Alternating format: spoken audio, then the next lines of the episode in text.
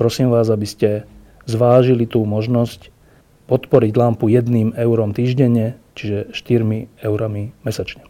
Ďakujem veľmi pekne.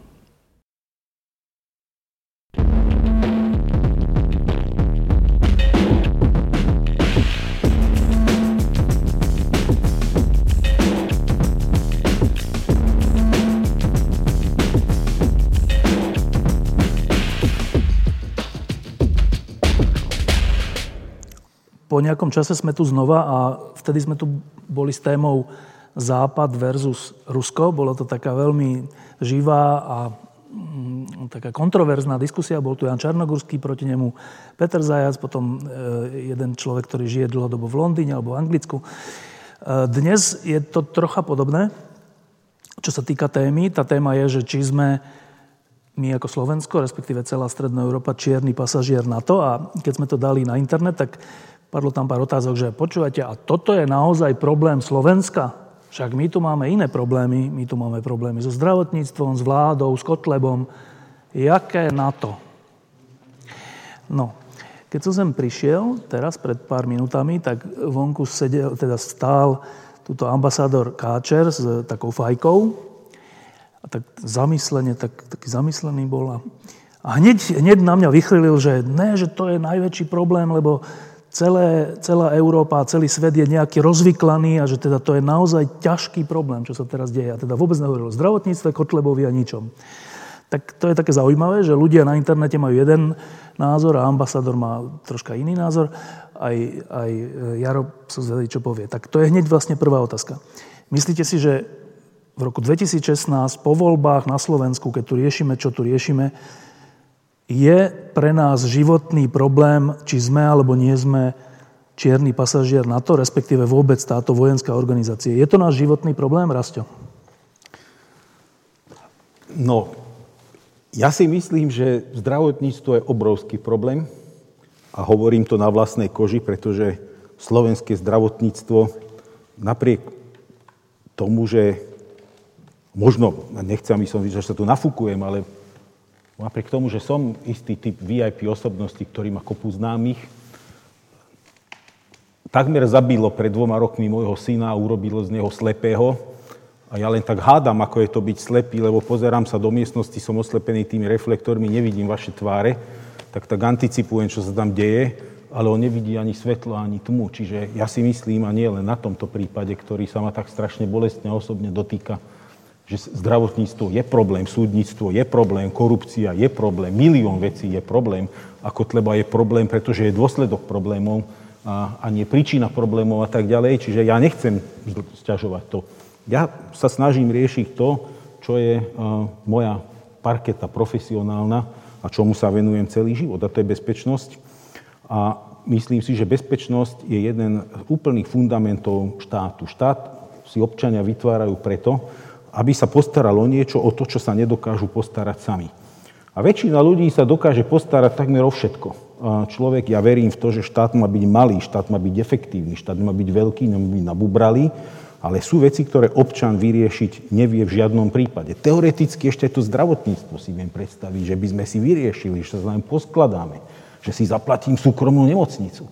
Ale bezpečnosť a spravodlivosť vo všeobecnosti je jedna z vecí, ktorú, o ktorú sa občan nevie postarať. Potrebuje na to vynúcovací mechanizmus.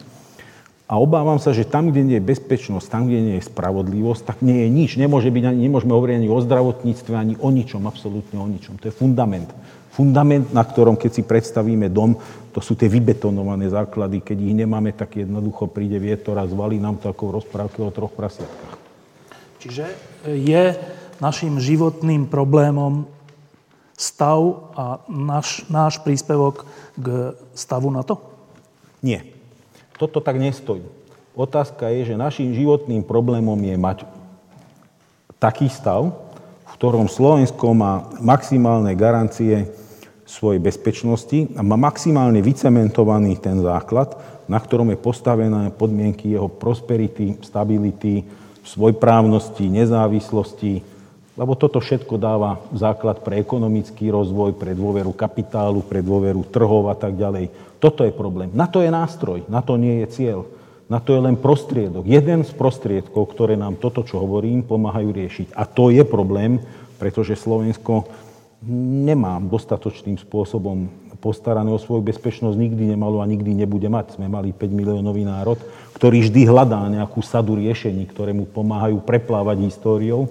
A v tejto dobe, jednoducho po roku 89, a keď sme sa zbavili komunizmu, a musím jednu takú poznámku počiarov povedať, Prišiel som tu do Prešova na natáčanie tejto relácie aj kvôli tomu, pretože Prešov má pre mňa osobnú väzbu. Ja som tu totiž slúžil vojenčinu v 89.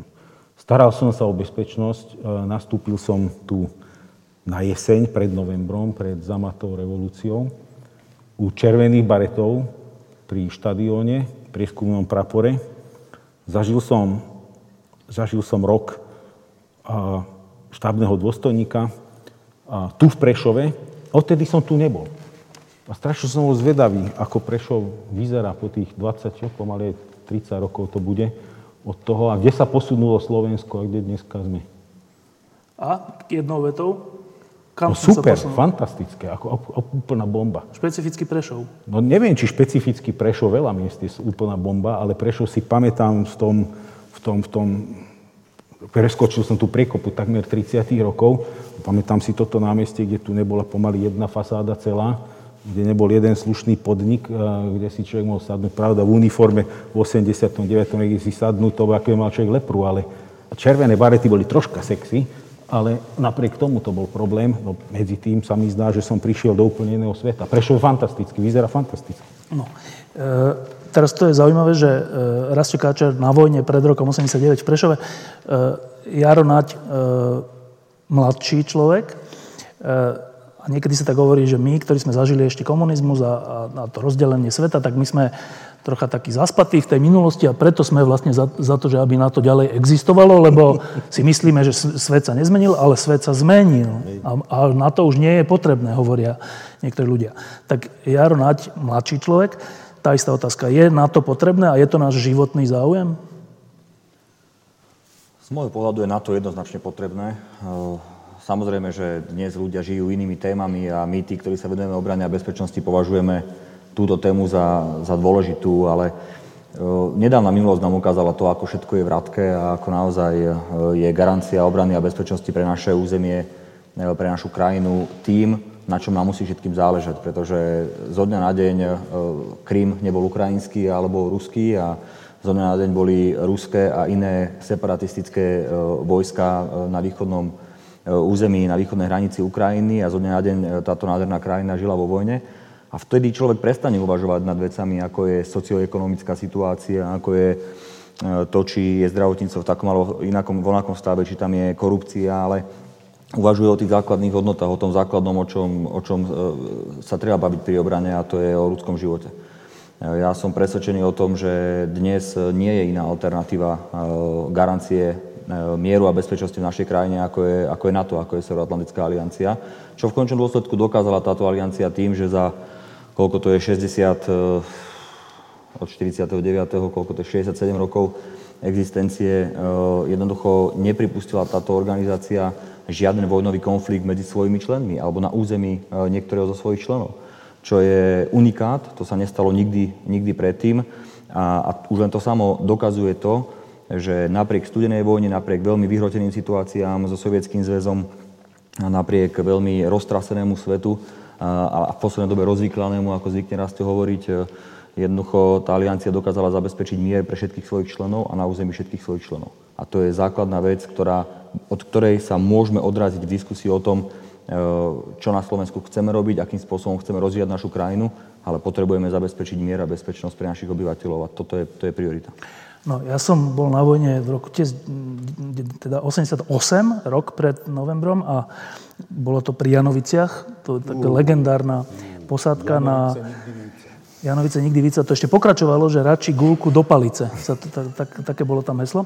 To bol hrozný šikán a všetko, ale čo bolo zaujímavé z hľadiska NATO pri tejto téme, že nám tam premietali, tam boli také tie politické školenia mužstva a tam nám premietali také filmy, že keď Západ urobí jadrovú vojnu proti nám, čo všetko nám spravia, jak hneď zomrieme a, jak, a tak. bolo to potfarbené takou hroznou hudbou a tie, tie, tie zábery boli také hrozné, že keď vybuchne teatrová bomba, jak to ten vietor a to všetko. A tým chceli teda do našich hlav dostať to, že na to, to sú tí agresori, ktorí len čakajú na to, ako na všetkých môžu pozabíjať. No. Potom prišiel november 89, všeli, čo sa dialo v Československu, rozdelilo sa Československo a mali sme tu Mečiara a ja som mal takú, takú emóciu, že my sa asi do toho na to nikdy nedostaneme, keďže máme takúto vládu a také zmýšľanie, aké sme mali za Mečiara.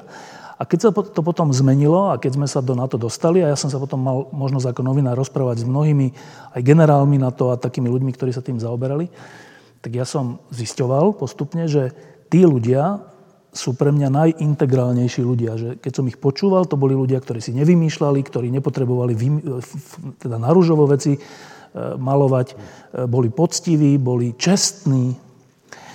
Tak keď som si to potom spojil s tým obrazom z Janovíc, tak som si povedal, tak to je hrozné, že jak, jak, jak sa dá ľudská mysel ovplyvňovať. A teraz smerujem k tomuto, že a to bolo, kedy sme vstúpili do NATO? 2000, De jure 4. 2004. Čak to nie je tak dávno, to je že 12 rokov. E, vtedy taká tá emócia bola, u časti spoločnosti nie, lebo však to je samozrejme, že vždy sú rôzne názory, ale taká tá emócia bola, že sme súčasťou západu. Že konečne sme súčasťou západu, je to garantované.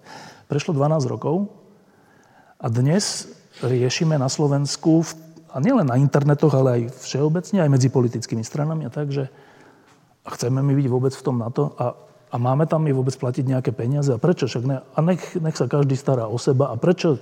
A vlastne sú to všetko Američania a vlastne je to všetko zlé. Za 12 rokov sa zmenila od toho, že tá emócia od toho, že od takej garancie istoty, že, že tú slobodu nám už teda tí Rusi nezoberú, k opaku. Skoro až k opaku. No a teraz to je otázka na vás dvoch, že čo sme pokazili? Ja, ja som jednu vec tomu chcel povedať. Dneska, dneska my máme vážnejší súboj než, než tento. My máme vôbec súboj, že kto sme, kam patríme. My ako keby sme, ako keby sme zrazu začali pochybovať sami seba o svojej identite. Husický biskup, bože, teraz to meno mi vypadlo, Brňanský husický biskup povedal, citoval z Biblie, Dovala? sú také dovala, dovala, vynikajúcom článku, hovorí, že sú také momenty, použil na to krásny biblický citát, ako že sa všetci napili z otrávenej studne, ktorý im zatemnil rozum. My ako keby sme v tejto chvíli, eh, nie že spochybňujeme na to, na to je vždy nástroj, pre mňa na, nie, na to nie je Boží výtvor, na to nie je desatoro Božích prikázaní, na to bolo, je a možno nebude a za nejaký čas budeme mať niečo iné, lepšie, alebo nebudeme, padneme na hubu, postavíme niečo iné. Na to je ľudský výtvor, ktorý tu je a poskytoval istý čas, slúžil a je na nás, či nám bude slúžiť ďalej. To je výtvor, ktorý nám má slúžiť. To je o nič viacej.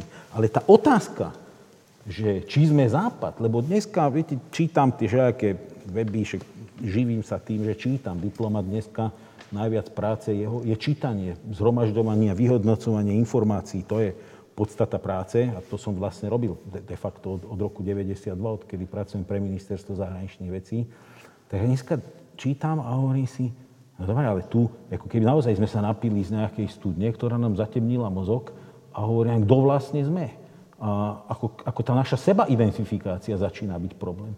A keď máme zle nadefinovanú seba identifikáciu, potom máme zle nadefinované naše záujmy a potom máme zle nadefinované nástroje, alebo sme zmetení z nástrojov, ktoré pre dosahovanie našich cieľov. Američania to používajú, to je taký výraz, že way of life že, že chceme spôsob nášho života. Že chceme, aby náš spôsob života, ktorý je nám drahý, to, to nejaké NATO Brusel, to je hovadina jednoducho. To, ako ráno stávam, ako fungujem s mojou manželkou, ako chodím do roboty, ako funguje moja obec, mesto, škola, škola všetko. To, to je celý taký balíček spôsobu toho života, viery v hodnoty, v ideály, v denné rutiny. Toto sa mi zdá, že, že, že je trošku hore nohami.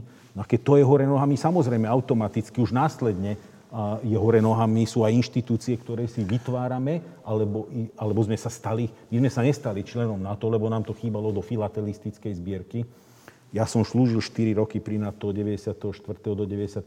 v tom najhoršom možnom období, v ktorom to mohlo byť. Otváral som tam našu prvú kanceláriu v NATO v 94 Ja veľmi dobre si pamätám tú éru. Každý deň som mu veľmi bolestne prežíval, až po to slávne referendum v 97. Krajčiho. A jednoducho pre mňa nikdy na to nebolo, že Ježiši, toto je tá pyramída bájna, do ktorej sa potrebujeme dostať. Nie, proste toto chceme, máme takúto historickú identifikáciu, sme západom, lebo latínska kresťanská kultúra je západ, je to aristetelovská latínska kultúra, ktorej Slováci ako národ boli formovaní nie po 89., ale po stáročí. A komunista ich vyrval z tohoto základu. A my sme proste sa k tomu základu nášmu existenčnému, historickému, stáročnému chceli vrátiť. Na to a EU bol len nástroj preto.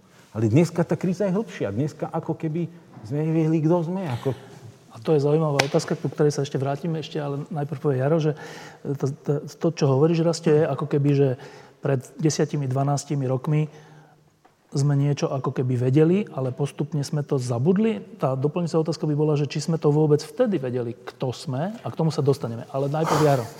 No. Presne tam by som chcel začať vlastne tú, tú diskusiu. Niekedy koncom 90. rokov pri uh, teda výmene garnitúry Mečiarovej Rasto vtedy eh, ako jedna z takých známych tvári, eh, ktorá na Slovensku bojovala za, za vstup do Severoatlantickej aliancie, aj na ministerstve obrany. Ja vtedy ako študent, vysokoškolák, ktorý sa snažil diskutovať so študentami na túto tému a tak spoločne sme nejako ťahali to lano smerom teda k našej integrácii. A v tom čase bol taký ten pocit medzi nami, že tak musíme to urobiť, patríme na západ, dokážeme niečo, komunikujme, študenti boli aktívni, ľudia na ministerstvách, najmä zahraničných vecí, ale aj obrany postupne naozaj e, sa tak vnútorne presvedčili o tom, že poďme všetci ťahať jedným povrazom. A do, to, čo si povedal, je úplná pravda, že v tom roku 2004, alebo už možno aj v roku 2002, keď sme boli pozvaní na Pražskom samite, e, a potom v roku 2004 sme vstúpili, e, myslím v Istambule, do NATO, tak jednoducho vtedy sme taký, taký ten pocit víťazstva hej, prišiel ale ten mal aj opačnú negatívnu stránku, že ako keby sme si splnili svoju úlohu, robili sme si fajku do kolónky, že členstvo v NATO, a začali sme sa sústrediť na iné veci. A, a tam nastal istý zlom, pretože obrovská iniciatíva, obrovská vôľa ľudí e, dostať Slovensko do NATO bola nahradená takým seba uspokojením. E, no a to sa prejavilo vo viacerých e, aspektoch. Okrem iného aj v tom, že sme ako keby povolili v tej diskusii alebo uvoľnili sme priestor alternatívnym názorom, a veľmi výrazne, lebo už sme nekladli taký dôraz na to, aby sme komunikovali s ľuďmi, o čom vlastne Severoatlantická aliancia je, o tom, o, o čom sú ozbrojené síly Slovenskej republiky, prečo naozaj potrebujeme investovať do tej obrany, prečo potrebujeme budovať naše e, ozbrojené síly, prečo potrebujeme byť účasťou rôznych operácií medzinárodného krízového manažmentu. To sme ako keby komunikovali možno v nejakých uzavretých fórach a, a, a tak odborníci medzi sebou, ale jednoducho ľuďom sme to nedokázali správnym spôsobom vysvetliť a, a, a tá alternatívna strana, ktorá má úplne v demokratickom priestore ako naozaj možnosť existovať, však to nikto im neberie, tak tá si ukrajovala stále viac a viac toho koláča vlastne a najmä v ostatných rokoch e, je neuveriteľné, akým spôsobom e, tá propaganda, ktorú si spomínal ty, že teda ten vietor a nukleárna, nukleárny útok a teda ako vám to tam štepávali e, počas základnej vojenskej služby, no tak v podstate toto isté máme dnes. Stačí si otvoriť internet a keď si naťukáš do vyhľadávača e, NATO, tak nedá nejaké základné informácie, o čom je tá organizácia, ale minimálne prvých 5 e, e, linkov, ktoré ti to ponúkne, sú všetko ruské protinatovské propagandistické videá. Jednoducho takto to dnes existuje a ja som z toho veľmi smutný, pretože e, takýmto alternatívnym názorom, samozrejme podfarbeným, s adekvátnou hudbou a so, všetkým, so všetkými obrázkami, ktoré k tomu patria, také dokážu veľmi ľahko osloviť množstvo ľudí a a potom už eh, chytať tú mačku za chvost a snažiť sa im vysvetliť, že to vlastne tak nie je, že to je celé vymyslené a že to je o niečom úplne inom, tak to už je veľmi náročné. No, eh, ja keď som bol na tej vojne a potom ja som si tiež prešiel, lebo to vyžaduje aj nejakú intelektuálnu námahu troška, že dobre, tak to, takto to na mňa pôsobí, oni mi púšťajú tieto filmy a tieto keci, tak troška to vyžaduje námahu, že zistiť, ako to je naozaj.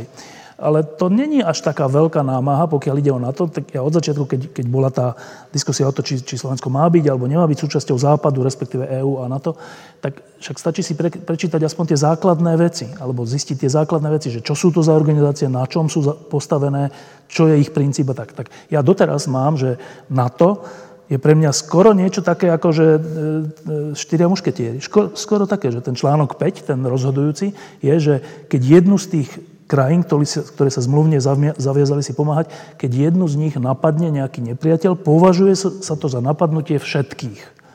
Veď to je princíp, ktorý sme mali radi, keď sme boli deti na sídlisku.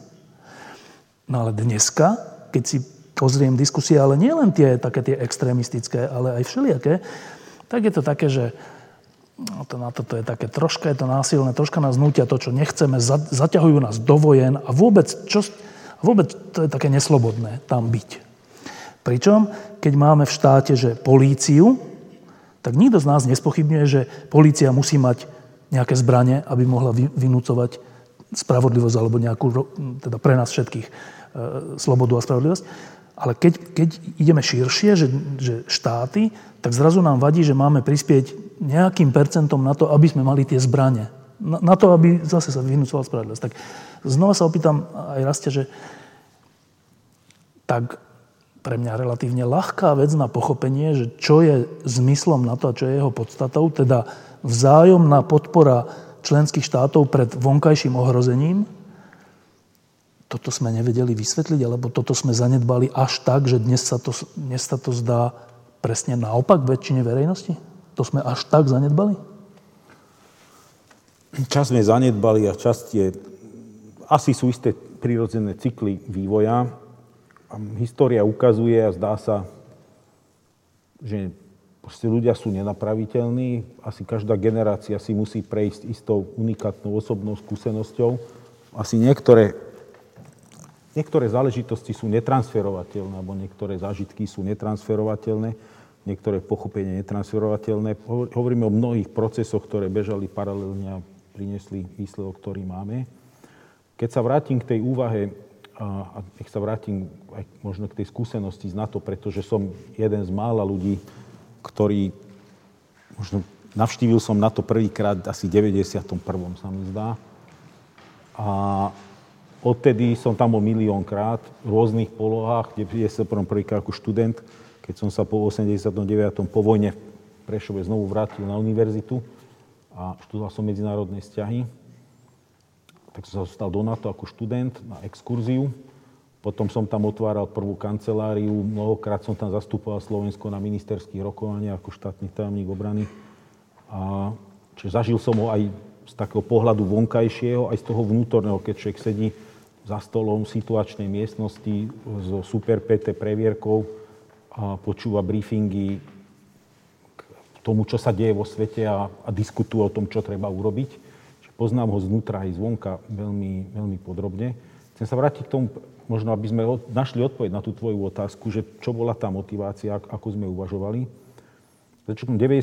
rokov jednoznačne myslím si, že sme cítili, že Slovensko sa potrebuje vrátiť do hodnotového toho tej latinskej kultúre, aristotelovskej, liberálnej a demokracii, ktorá inštitucionálne asi najvystížnejšie bola zmotnená tým západom, keď to takto nazveme. A západ mal dve kľúčové inštitúcie, ktoré krajiny združili, a to bola Európska únia na to.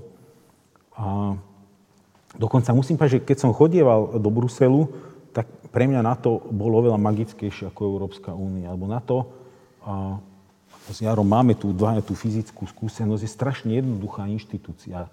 Sú to, je to komplex veľmi nízkych budov, ktoré sú strašne technokratické. Nie je tam ani náznak nejakého luxusu, nejakého plýtvania a ničoho. Všetko je strašne jednoduché. Námestníci generálneho tajomníka majú kancelárie, ktoré sú strašne jednoduché, s plechovým stolom a jednou stoličkou, lacnou malou sedačkou, situačné miestnosti, rokovacie miestnosti sú strašne funkcionalistické a ten prístup, o ktorým si hovoril, ten mušketierský, je aj svojím spôsobom taký, taký artušovský, e, lebo ten stôl naťacký, všetky tie rokovania, všetky rokovacie miestnosti majú okrúhly stôl. Aj to zvýrazňoval ten princíp, že nikto nesedí v kúte, nikto nie je za vrchom stola. Ten, vrch, ten stôl nemá vrch a proste hlas Dánska je taký ako hlas Spojených štátov. Hlas Islandu, ktorý nemá vôbec nejakú armádu, nemá vojaka, a je, je rovnaký, a, pretože sa nehlasuje. A predseda, predseda rade predseda chairman, predseda, je generálny tajomník, ale on nemá nejaký iný hlas, len ako hlas moderátora, ktorý moderuje debatu a jediný výsledok je výsledok vtedy, keď sa dosiahne konsenzus. A ten výsledok je jednoduchý a to som zažil hodiny, hodiny, hodiny rokovaní, kedy ráno o štvrtej ľudia so zalepenými očami vedú, že o 7 sa zídu predsedovia vlád alebo prezidenti a musíme mať a stanovisko? stanovisko alebo rozhodnutie na stole. A chairman sa pýta, tak vidím a rozhľadám sa okolo miestnosti a vidím, že sme dosiahli konsenzus. A vidím, a už všetci z hrôzou pozerajú, že kto dvihne ruku a povie, že nie, že ešte musíme sa k tejto téme vrátiť, čo v môjom prípade často bývala francúzska kolegyňa. A, a znova hodina úmorného vysvetľovania, upravovania, doťahovania šrabov a povolovania, až dokiaľ ten konsenzus nebol dosiahnutý. A preto vždy, keď dneska počujem, a to je americká organizácia, vždy pousmiem sa nad tým, a pretože tie hodiny úporného hľadania konsenzu nad rokovaním jednoducho taká iná inštitúcia nie je. Keď prepnem to do bruselského módu, keď som chodil na ministerské rokovania, proste áno, je to iné. Je to budovy veľké, vyložené mramorom, a drahý nábytok, drahé víno na obed. A hlasuje sa. Keď prehlasuje sa, prehlasuje. A keď sa príjme direktíva alebo regulácia, tak platí pre nás, bez ohľadu na to, či dvihol ruku za to slovenský poslanec, alebo nedvihol jednoducho. Čiže je to trošku iná inštitúcia. Na to mi vždy pripadala niečo také poctivé, takéto mušketierské, ale aj artušovské dokopy. Taký veľmi jednoduchý princíp. A napokon aj cieľ. Cieľ je jednoduchý. Nestaráme sa o nič iné, len o to, aby naši členovia mali komfort toho, že keď niekto príde a z prepačení ti chce dať do držky, aby vedel, že to nemá robiť. Lebo tuto za chrbtom mu stoja ďalší dneska 27, ktorí povedia, nech sa to ani nenapadne, lebo ti pritom dolameme obidve prsty a, a aj obidve nohy, keď to urobíš. No, Jaro, a prečo, keď je to takto, a to je teda osobná skúsenosť Rastová za tie roky, čo tam pôsobil, prečo, keď je to takto, tak to takto nie je vnímané na Slovensku? Tak jedna vec je tá, ktorú teraz sme zažili obidva s Rastom. Tiež som tam sedel niekoľko rokov a zažila som tie rokovania a smial som sa veľakrát, lebo naozaj celú noc sme rokovali, hľadali sme konsenzus, malá krajina to blokovala, na druhý deň som si prečítal v nejakom alternatívnom médiu na internete pravdu, ako to celé bolo a tak som veľa málo nad tým rukou. Čiže jedna vec je tá, že naozaj existujú nejaké stereotypy medzi ľuďmi, e, ktoré sa šíria veľmi jednoducho. To sú Američania, oni si robia, čo chcú a toľkokrát som zažil, keď Američania čo chceli a jednoducho nepohli s Tureckom, s Francúzskom, s ďalšími. Druhá vec je tá, že, a zase povedzme si to na rovinu, e, na túto tému sme sa jednak Rastu my dva nikdy nebavili a tiež možno by ma zaujímal aj tvoj názor na to, ale e, ja som tiež presvedčený o tom, že aj Aliancia urobila jednu chybu. E, Keby len jednu. Ktorá, ktorá veľmi rezonuje medzi našimi obyvateľmi, obyvateľmi a to je tá problematika celá zjednoduším toho Kosova. Ja si pamätám, že v 99. roku, keď táto kampaň, alebo teda tieto ozbrojené letecké útoky boli realizované, tak podpora členstva na, NATO na Slovensku bola pod 20% A to sme boli vlastne postmečiarovská éra a robili sme všetko preto, aby sme dostali pozvánku a zrazu aj z tých malých 30% to kleslo na 18-19% No a jednoducho áno, toto cítia Slováci veľmi citlivo a k tomu sa nabaluje taká tá propaganda už nepravdivá, keď je na to obvinované, že aj Irak bolo na to, aj neviem, čo všetko bolo na to. A pritom s tým naozaj Severoatlantická aliancia nemala nič spoločné, ale to už akože Američania a Západ a NATO a už je to v jednom balíku.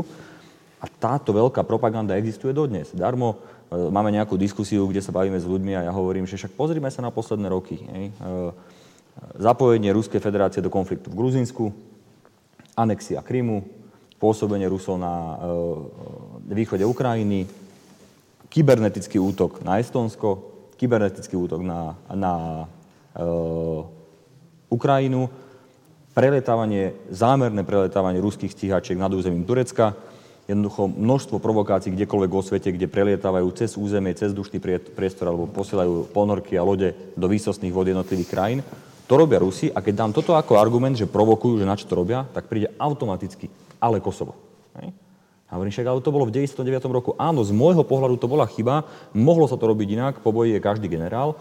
E, asi aj na to dnes e, ako také, ale aj rôzne členské krajiny by, by vedia, čo sa stane v budúcnosti, asi sa zachovali v tom momente inak.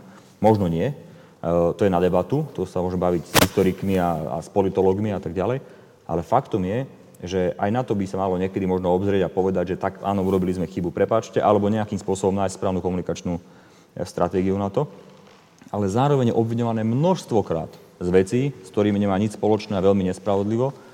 A je to len kvôli tomu, aby sa snažili prekryť to, že tá alternatíva, ktorá akože je ponúkaná rôznymi alternatívnymi e, médiami alebo ľuďmi, ktorí nesúhlasia s členstvom Severoatlantickej aliancii, to znamená buď neutralita, čo je utopia absolútna, alebo nejaký vzťah s Ruskom, panslavizmus a niečo také, čo je ešte väčšia utopia, tak e, jednoducho, tak títo nevedia už, ako majú reagovať na tie, na tie reálie, ktoré sú súčasnej doby, prečo NATO posilňuje východnú hranicu, prečo Rusko prvýkrát po druhej svetovej vojne vyslovene premalúva čiary a, a útočí na to, čo bolo v minulosti. A na to sú Slováci naozaj, naozaj citliví.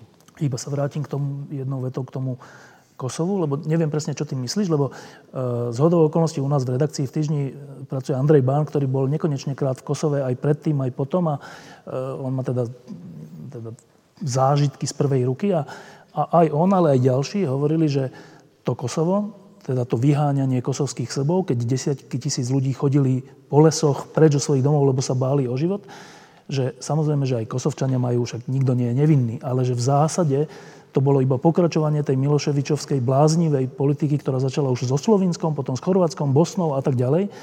A vtedy sa, všetci sme sa prizerali, že nerobte nič, ale v Bosne bolo 100 tisíce mŕtvych.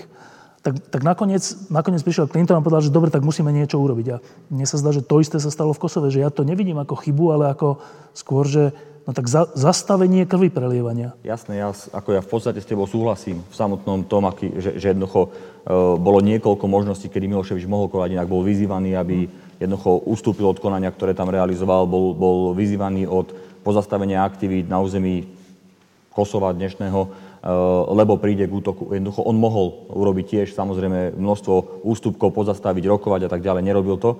Čiže ja nehovorím, ja teraz nie som ten, ktorý by kritizoval na to, že to, to Kosovo ste akože ale hovorím to, že to bolo príliš citlivé a stále to je príliš citlivé e, pre Slovákov. Jednak aj kvôli tomu, že reálne tam máme veľkú menšinu, ktorá aj reálne bola zasiahnutá e, nejakým spôsobom súčasť, v rámci, v rámci Srbsku toho teda? konfliktu, áno, v Srbsku. Ale zároveň to hovorím aj kvôli tomu, že je to veľmi jednoducho zneužívateľné propagandou e, a preto možno nejaká, nejaká forma komunikačnej stratégie zo strany NATO e, voči tejto téme, aj keď je to naozaj vec, ktorá je 18 rokov alebo 17 rokov stará, to si treba uvedomiť, ale jednoducho nájsť nejakú, nejakú správnu e, komunikáciu na to, lebo v tom, čo hovoríš ty, je absolútna pravda. V Bosne sa, v Bosne sa nekonalo a dopadlo to katastrofálne. Mŕtvými? Oveľ, oveľa väčším počtom mŕtvych, ako bolo e, počas celého e, kosovského konfliktu. Čiže to je, akože, to je jasný fakt, e, ktorý, ktorý iba sa dá potvrdiť. Ale je to vec, ktorá najmä pre krajiny, ako je Slovenská republika, je je veľmi nevýhodná z hľadiska, z hľadiska komunikácie. Dobre, jedna lebo hneď by sa, hneď sa ponúka otázka, že tak a čo sa má na to riadiť pri každej akcii tým, že aké nálady budú v nejakých malých členských krajinách, že to, sa, to by bolo úplne nefunkčné na to potom. Ale neviem, e, raz, keď ste sa o tom ešte nerozprávali, tak odpovedz na to e, pár vetami. Bola, bola e, teda akcia v Kosobe chybou na to? Nie, nebola chybou. Nebola, vôbec nebola chybou. Možno bola chybou, ako bola komunikovaná, ale nebola chybou. A jednoznačne, že nebola chybou. Za pár dní v Srebrenici zomrelo 8 tisíc ľudí, zabitých ako zajaci, zarezaní ako zajaci. A na Balkáne zomierali 100 tisíce ľudí tým najbrutálnejším spôsobom. Sused, sused, uh, susedovi sa stal katom jednoducho, pritlkali sa deti klincami cez hlavu od dvere uh, susedom a naj, najabsurdnejšie uh, zážitky som mal z toho, keď mi rozprávali Černohorci, ako si cez týždeň a normálne pre pracovné dni pracujúc, kde si v ofise na víkend sa prezliekajú do, do kamuflážových vecí a chodili si zastrieľať. Na ľudí? Na ľudí, do, ako do lesa jednoducho. A ja to nechcem rozoberať, lebo to je proste o ničom taká debata. A veď, tu sa dostávame totiž do, do takej... Do, ako, ja mám 51 rokov, mám 51 rokov obidva, ja, ja nie som človek, ktorý hľadá ideál lebo 51 rokoch dohľada ideál, tak, tak, umre a nenájde ho jednoducho. Ja sa snažím hľadať efektívne riešenia a nikdy neexistuje e, dokonalé. niečo, čo je dokonalé jednoducho. Možno Pán Boh je dokonalý a to uvidíme, keď tu nebudeme a ho stretneme, ak budeme mať to šťastie. A aspoň verím, lebo už keď aj to nebude potom, keď umreme, tak potom dobre. Ale a jednoducho ideál, ideál možno nie je, ale hľadáme to, čo sa najviac aproximuje k tomu ideálu a z pohľadu bezpečnosti hovoríme proste o nejakých riešeniach. na Balkáne bola katastrofálna situácia. Som to prirovnal k tomu, ty si spomenul, že policajtov nad tým sa nepozastavujeme, že štát má policajtov, prečo sa pozastavujeme nad tým. Medzinárodný kontext je zložitejší ako vnútorný. Vnútorný kontext je to, že občania si príjmeme akýsi ten štát a akceptujeme, lebo to je súčasť tej hry v rámci štátu, že je policajt, ktorý, keď nedodržajú sa pravidla, tak príde a mal by, mal by niečo urobiť a súd by to mal nejako vyhodnotiť. Medzinárodne to nejde, lebo medzinárodne takéto inštrumenty neexistujú. Medzinárodné právo je oveľa zložitejšie ako vnútorné právo a medzinárodné právo nemá vynúcovací mechanizmus väčšinou. Má ho vtedy, jak jednoducho máš na to, aby si si to vynútil. Alebo máš nástroj, aby si si vynútil, čo nie je vždy. A právo tiež nie je absolútna kategória ako tých desatoro prikázaní. Miluj matku svoju, otca svojho. Právo je dynamická vec, ktorá sa vyvíja nejakým spôsobom. Poviem príklad, keď hovoríme o ľudských právach a ľudskom živote a ochrane jeho. Ani tu, v tomto našom priestore, v 50. rokoch, napríklad, nebolo trestným činom, keď muž mlátil ženu a svoje deti. Nebol to trestný čin. Čiže keby si doma na otvorenom balkóne zobral remeň a zmlátil ženu do modra, tak by to nebol býval trestný čin.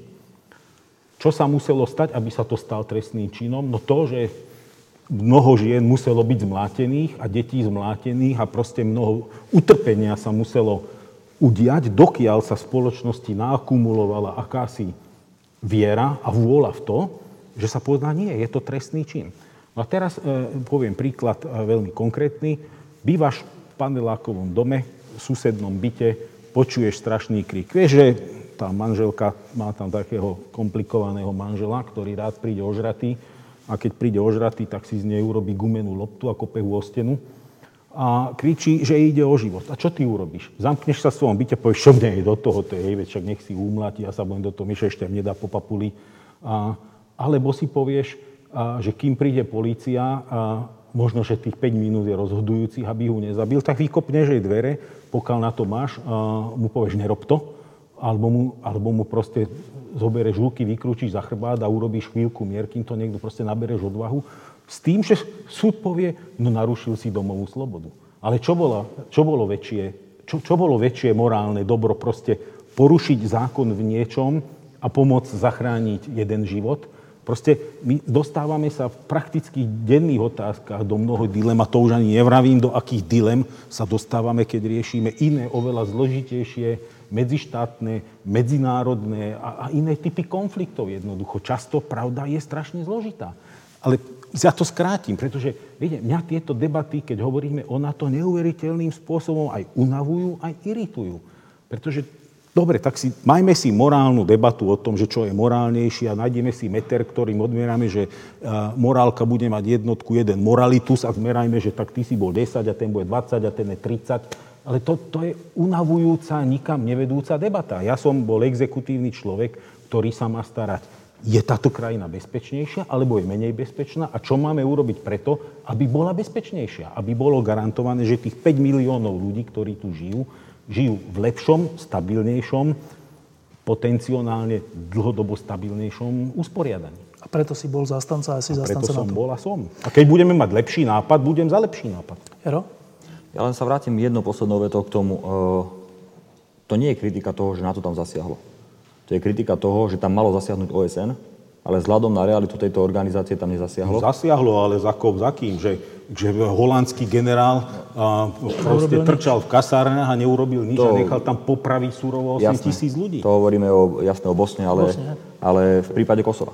Hej. Jednoducho tam malo zasiahnuť OSN, ale keďže Rusko jednoducho vieme, ako sa k tomu postavilo, tak alternatíva bola taká, že zasiahne niekto iný. To, či malo zasiahnuť NATO, to je tá debata, o ktorú môžeme viesť, ale to, že zasiahnuť bolo treba z hľadiska medzinárodného spoločenstva, to o tom, o tom pochybnem. No a teraz k tej, k tej otázke z názvu tejto diskusie, že či sme a prečo sme uh, čierny pasažier. Čierny pasažier to je človek, ktorý užíva nejaké výhody bez toho, aby zaplatil to, čo zaplatiť mal tak je všeobecne známe, že členské krajiny NATO, nielen Slovensko, myslím, že takmer všetky, e, neplatia toľko členských príspevkov, koľko sa dohodli. Neplatia na svoju obranu toľko, koľko sa dohodli. Nie, že koľko im niekto prikázal, koľko sa všetci dohodli. majú to byť, myslím, 2%? No, poviem, 2% to, HDP? Poviem, to, poviem, to, lebo to je taký mýt, to je jeden takých mýtov. No. Dobre, a teda to je tá otázka. Sme čierni pasažier, teda užívame si výhody toho, že sme e, bezpečnostne krytí, ale za žiadnu cenu nechceme vynaložiť toľko úsilia a zaplatiť toľko peniazy, koľko by sme mali. Je to tak? Nadviažem na to, čo povedal Rasto. E, to nie je úplný fakt, že by sme mali platiť 2% HDP, lebo to je členský poplatok. To nie je členský poplatok. Členské poplatky sú stanovené a tie si samozrejme Slovenská republika platí tak, ako si ich platiť má.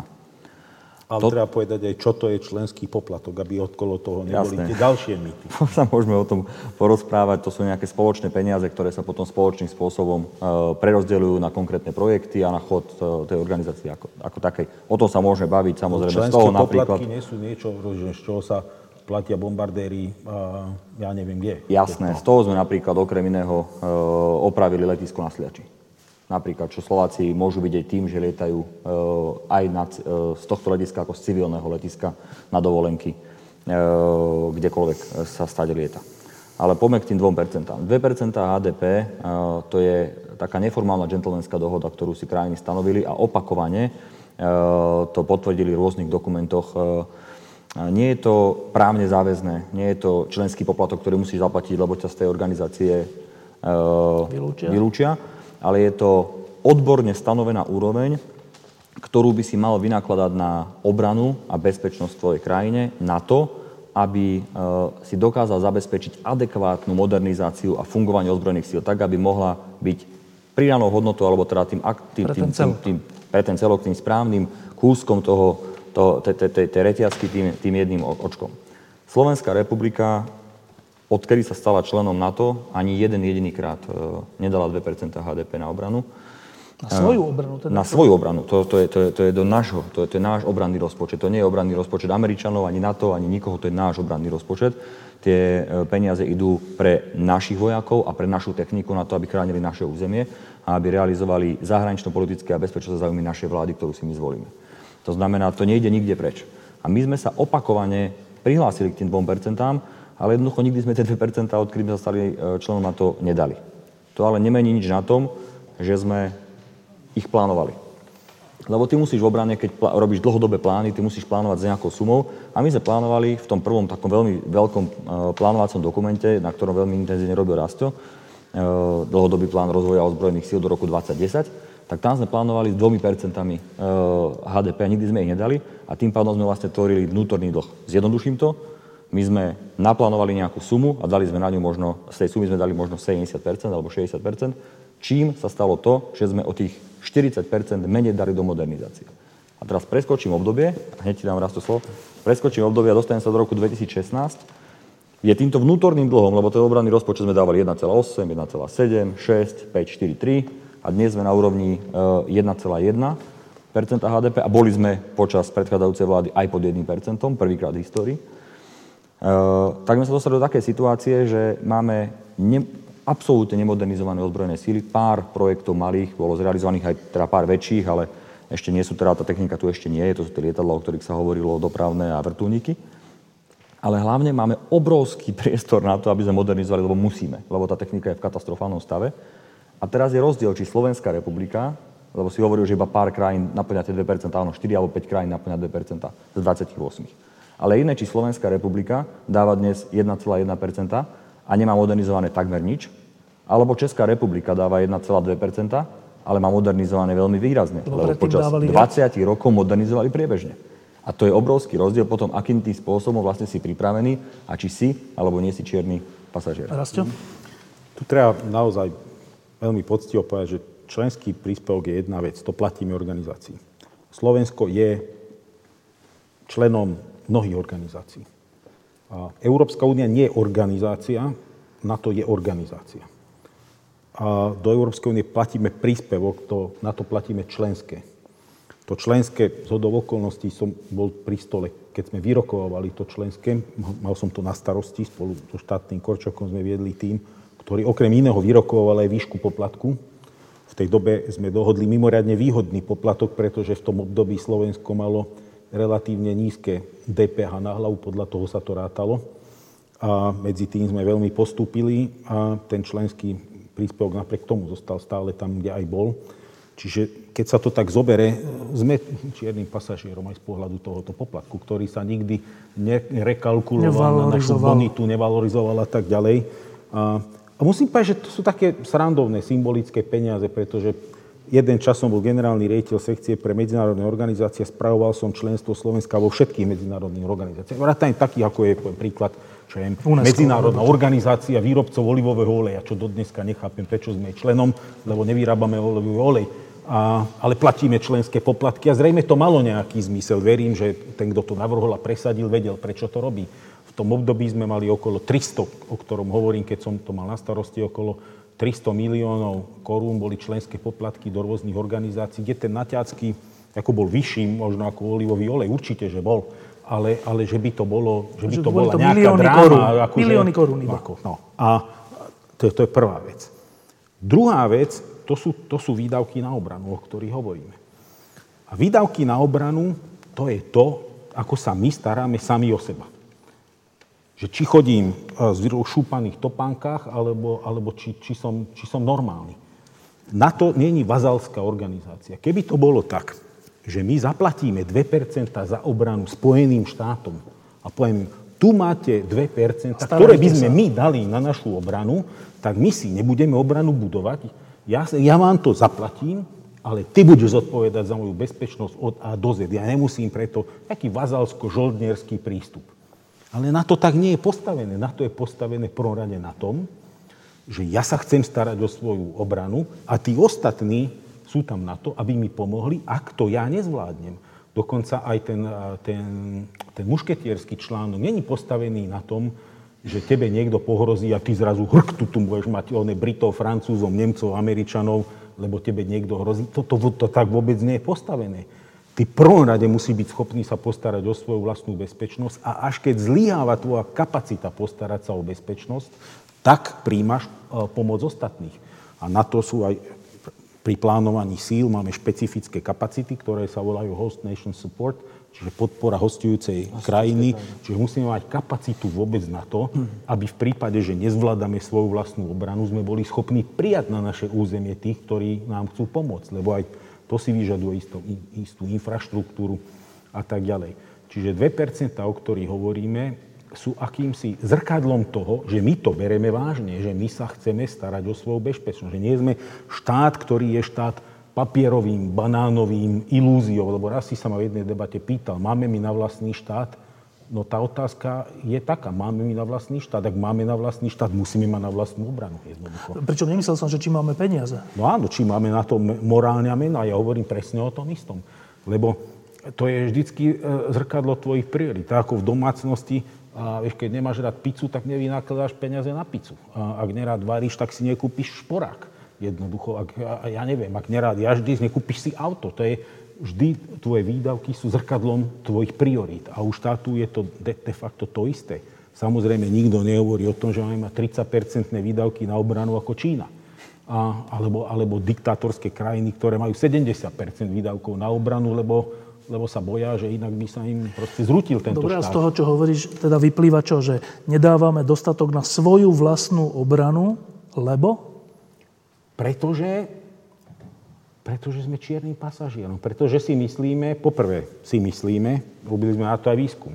A, čiže nemyslím, ja neanticipujem, čo si ľudia myslia, urobili sme si na to výskum. A poprvé ľudia si myslia, že však čo takého by sa nám tak mohlo stať. To je prvá vec. A Druhá vec, a však keby sa nám to aj stalo, však máme na toto, na to, však okolo toho toľko vyprávame, však tam sú tí Američania, tam majú hento, tam majú obušok a dajú im do zobáka, čo, však o čo ide. A, a po tretie, je to taký väčší problém, čo je, naša, čo je naša historická taktika, ako prežívame konflikty. Slováci, ako národ. Taký za tisíc rokov posledných. A porovnám, že ako to robia Poliaci, alebo ako to robia iní. A ja mám taký takú, takú nutkavý pocit, že, že my napokon vždy sa snažíme prežiť takým oportunizmom, takým, ja som že rôzne inštitúcie majú také, také rôzne názvy, také mota, a že čo je naše národné moto, alebo firemná, firemné moto. A mne, mne, mne slovenské moto vždy tak vychádza, že by mohlo byť, že však A nejako bolo, nejako bude. Že však, však aj takto nejako dopadne. Však, však, však to ten Žid umrel a nie ja. A však to ten išiel do Ameriky, však to bol ten hajzel, čo mal tri vysoké školy. A ja tu proste sa zatnem a na tom pozemku tí krumple budem kopať ďalej. Jednoducho. A ak sa robí, čo sa robí, ja vytrímam jednoducho. Serem na nich. Vieš. Čiže ako keby v nás niečo vnútri bolo také zanovité, že, že ja kašlem na ten zvyšok sveta, ja sa tu zakopem do toho lesa, hlavne aj boli zemiaky, brinza, pálenka, a však oni sa unavia, veď Veď nech dojdu, oni zistia, že aj tak s nami nepohnú a, a kašlem na nich. Vieš. Akože toto, to je také, na rozdiel od toho Poliaka, ktorý vyťahne tú šablu a ide rúbať sa do, a nech to stojí, proste vyleje krv a, a nech zomre tam 10 tisíc ľudí, ale musí mať tú hrdosť toho, ako bol tú maďarskú Sarul de Busken, ako na hovno, ale hrdo.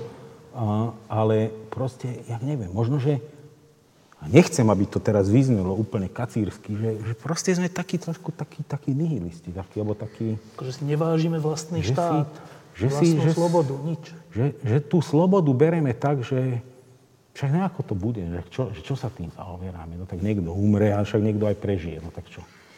Jar, čoho prejavom je to, že nedávame, že, že vlastná obrana nie je našou prioritou? Prečo to tak je? No, ja to hovorím dlhodobo a som o tom absolútne presvedčený, že základným problémom je absolútna absencia strategického uvažovania zo strany politických lídrov na Slovensku. Ja som taký nezáujem o obranné otázky, aký, aký sa prejavuje v poslednom období medzi politikmi na Slovensku, nezažil v žiadnej inej krajine, ani medzi žiadnymi inými ehm, vrcholnými predstaviteľmi. A tu by som naozaj veľmi rád urobil veľkú výnimku ehm, v osobe pána prezidenta, ktorý nebyť neho, tak ešte zažijeme aj obrovskú hambu na, na samite v, vo Velse, ktorý bol, lebo on doslova do písmena ako dotlačil toho predsedu vlády a ministra obrany a, e, a ministra vnútra a ministra financí, poďte, sadnite si a, a, a k pánovi prezidentovi sa dosť e, výrazne e, prikláňa teda aj, aj minister zahraničných vecí, lebo tomu záleží tiež na to, aby sme jednoducho e, to stanovisko medzinárodné mali, mali dobré. Ale že s výnimkou týchto dvoch ty máš dojem alebo skúsenosť, že žiadna iná krajina tak málo jej nezáleží na svojej obrane než Slovensko? Ako je na Slovensku. Presne, presne tak. Úplne to si povedal veľmi jednoducho a veľmi presne to, čo som mal na mysli. Jednoducho tá absencia strategického uvažovania je tu obrovská. A tá sa potom prejavuje z tých vrcholných pozícií úplne smerom dole do tej štátnej sféry. Ja som zažil množstvo rokovaní, keď som bol zamestnancom ministerstva obrany na ministerstve financí. Neskutočné debaty, ako e, tam naozaj, a to vám netreba, to vám škrtneme, aj to vám škrtneme, aj to vám škrtneme a, a keď sa vám nepáči, však na vláde, však uvidíte, ako dopadne váš minister, tam sa postaví náš minister financí a bude vymalované. Hej.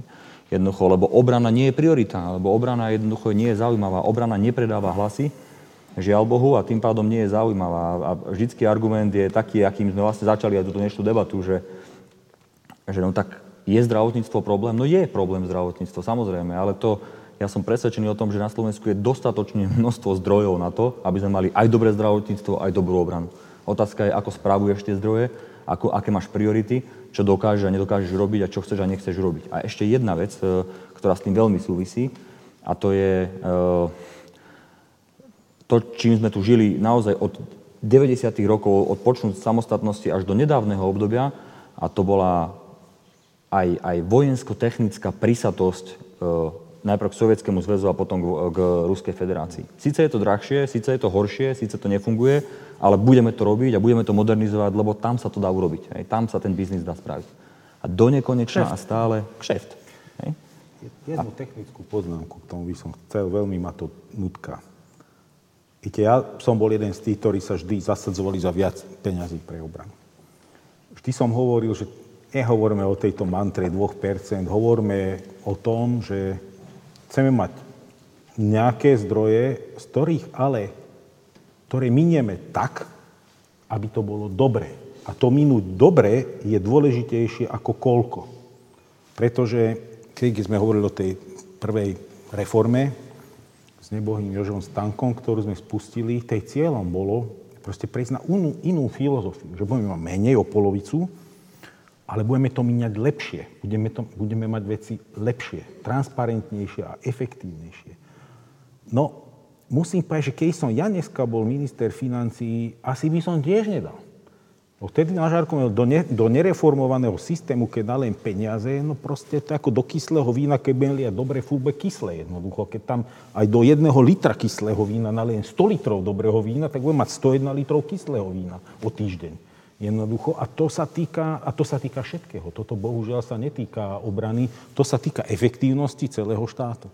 A myslím si, že dneska nielen každý minister financí, ale aj každý občan je už dostatočne otupený z takýchto debát, že jakých viac peňazí. No vám grázlo dať viacej peňazí, aby ste viacej rozkradli a ešte z toho bude prd makovejší, ako máme, no istotne. Radšej nech nie je nič.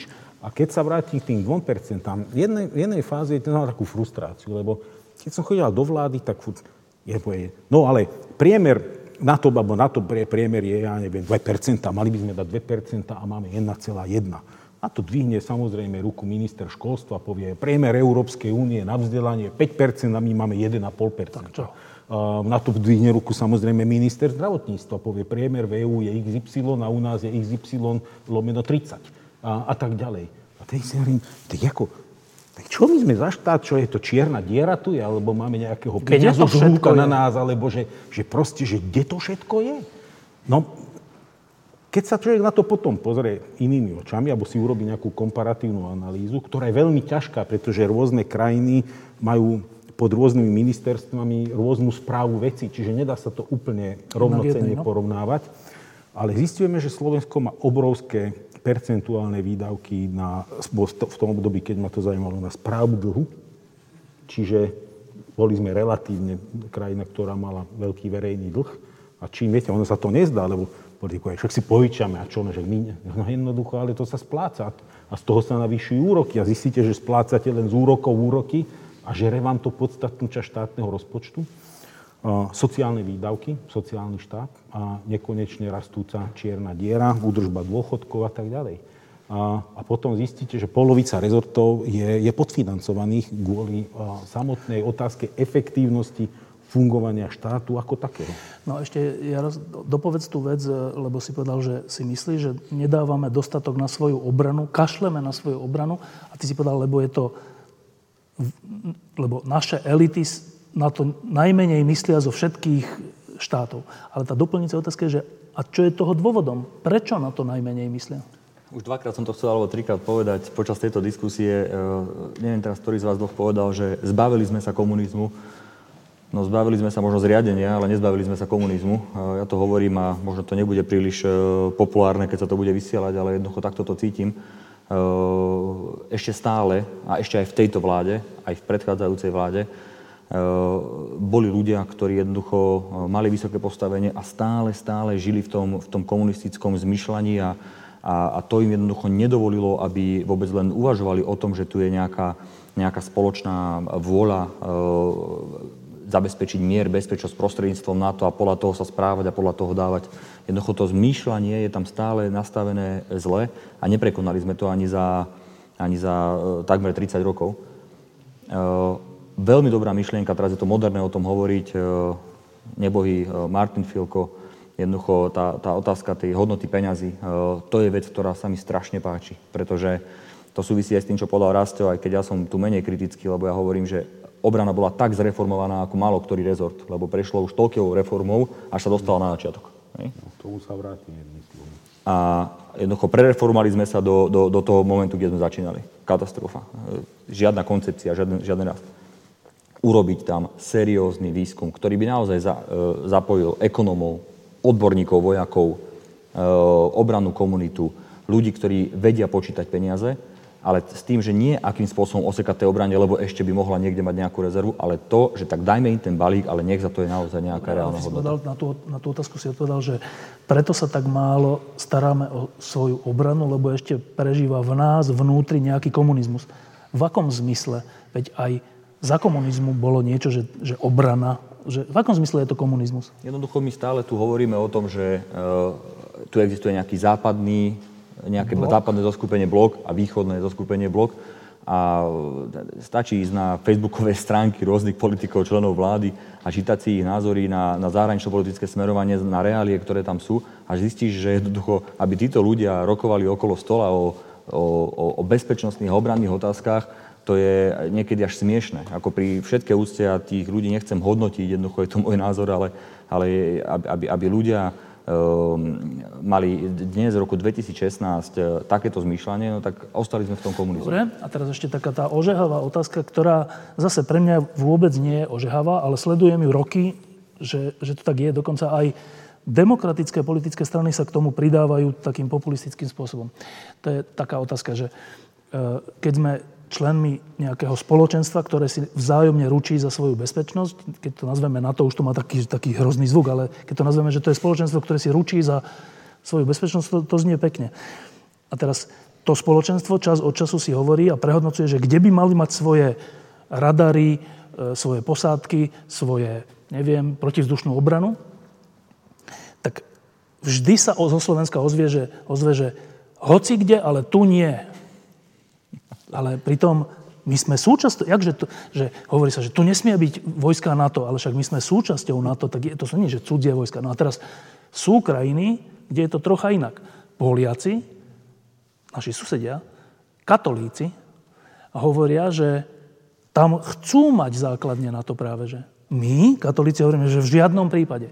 Česi, bolo to tak 50-50 skoro, že ten radar že dať. Nakoniec to Obama zrušil, čo bola troška nefér voči Čechom, ale dobre, že sú krajiny v, na, v našom okolí, ktoré sa až tak nelíšia históriou a neviem čím od nás, však spoločne sme zažili komunizmus a inváziu Rusov a všeličo, tak oni povedia, že áno, chceme sa podielať na tej bezpečnosti aj tým, že tu bude u nás základňa, radár, hocičo.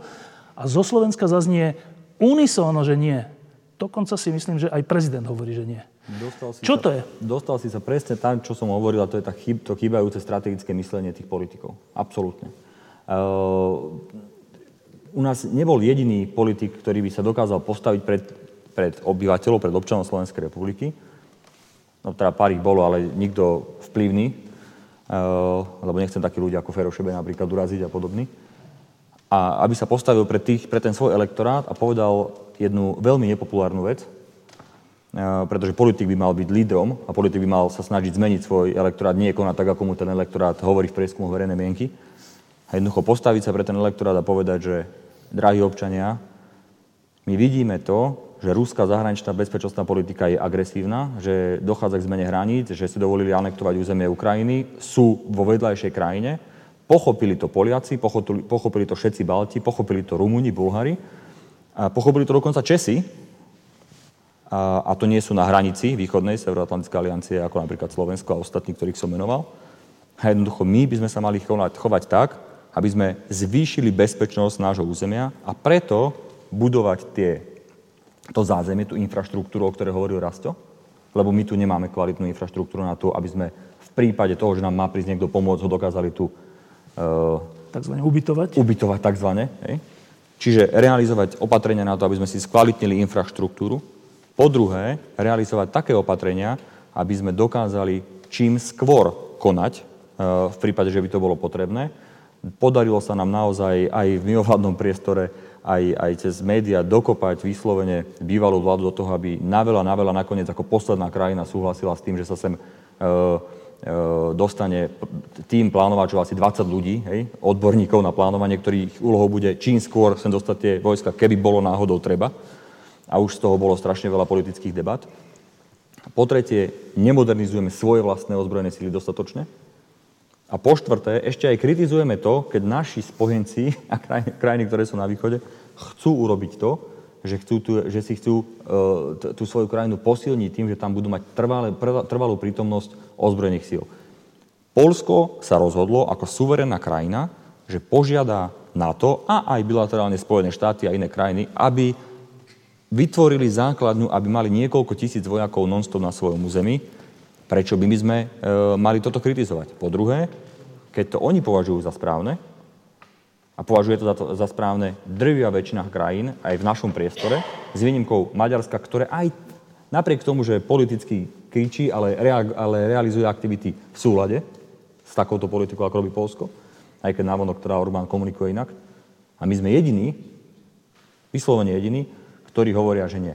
A prezident nepovedal vtedy nič iné, len to, že prišla taká ponuka, taká diskusia, že existuje nejaký sklad muničný v Poprade, ktorý je v katastrofálnom stave. Ne? Ktorý je, existuje tam aj v katastrofálnom stave. A teraz NATO nám chcelo zaplatiť komplexnú obnovu toho skladu s tým, že v prípade potreby by tam bola aj munícia, ktorá by bola používaná v prospech členských krajín NATO, čo by bola aj tak. Lebo aj tá naša v prípade potreby by bola.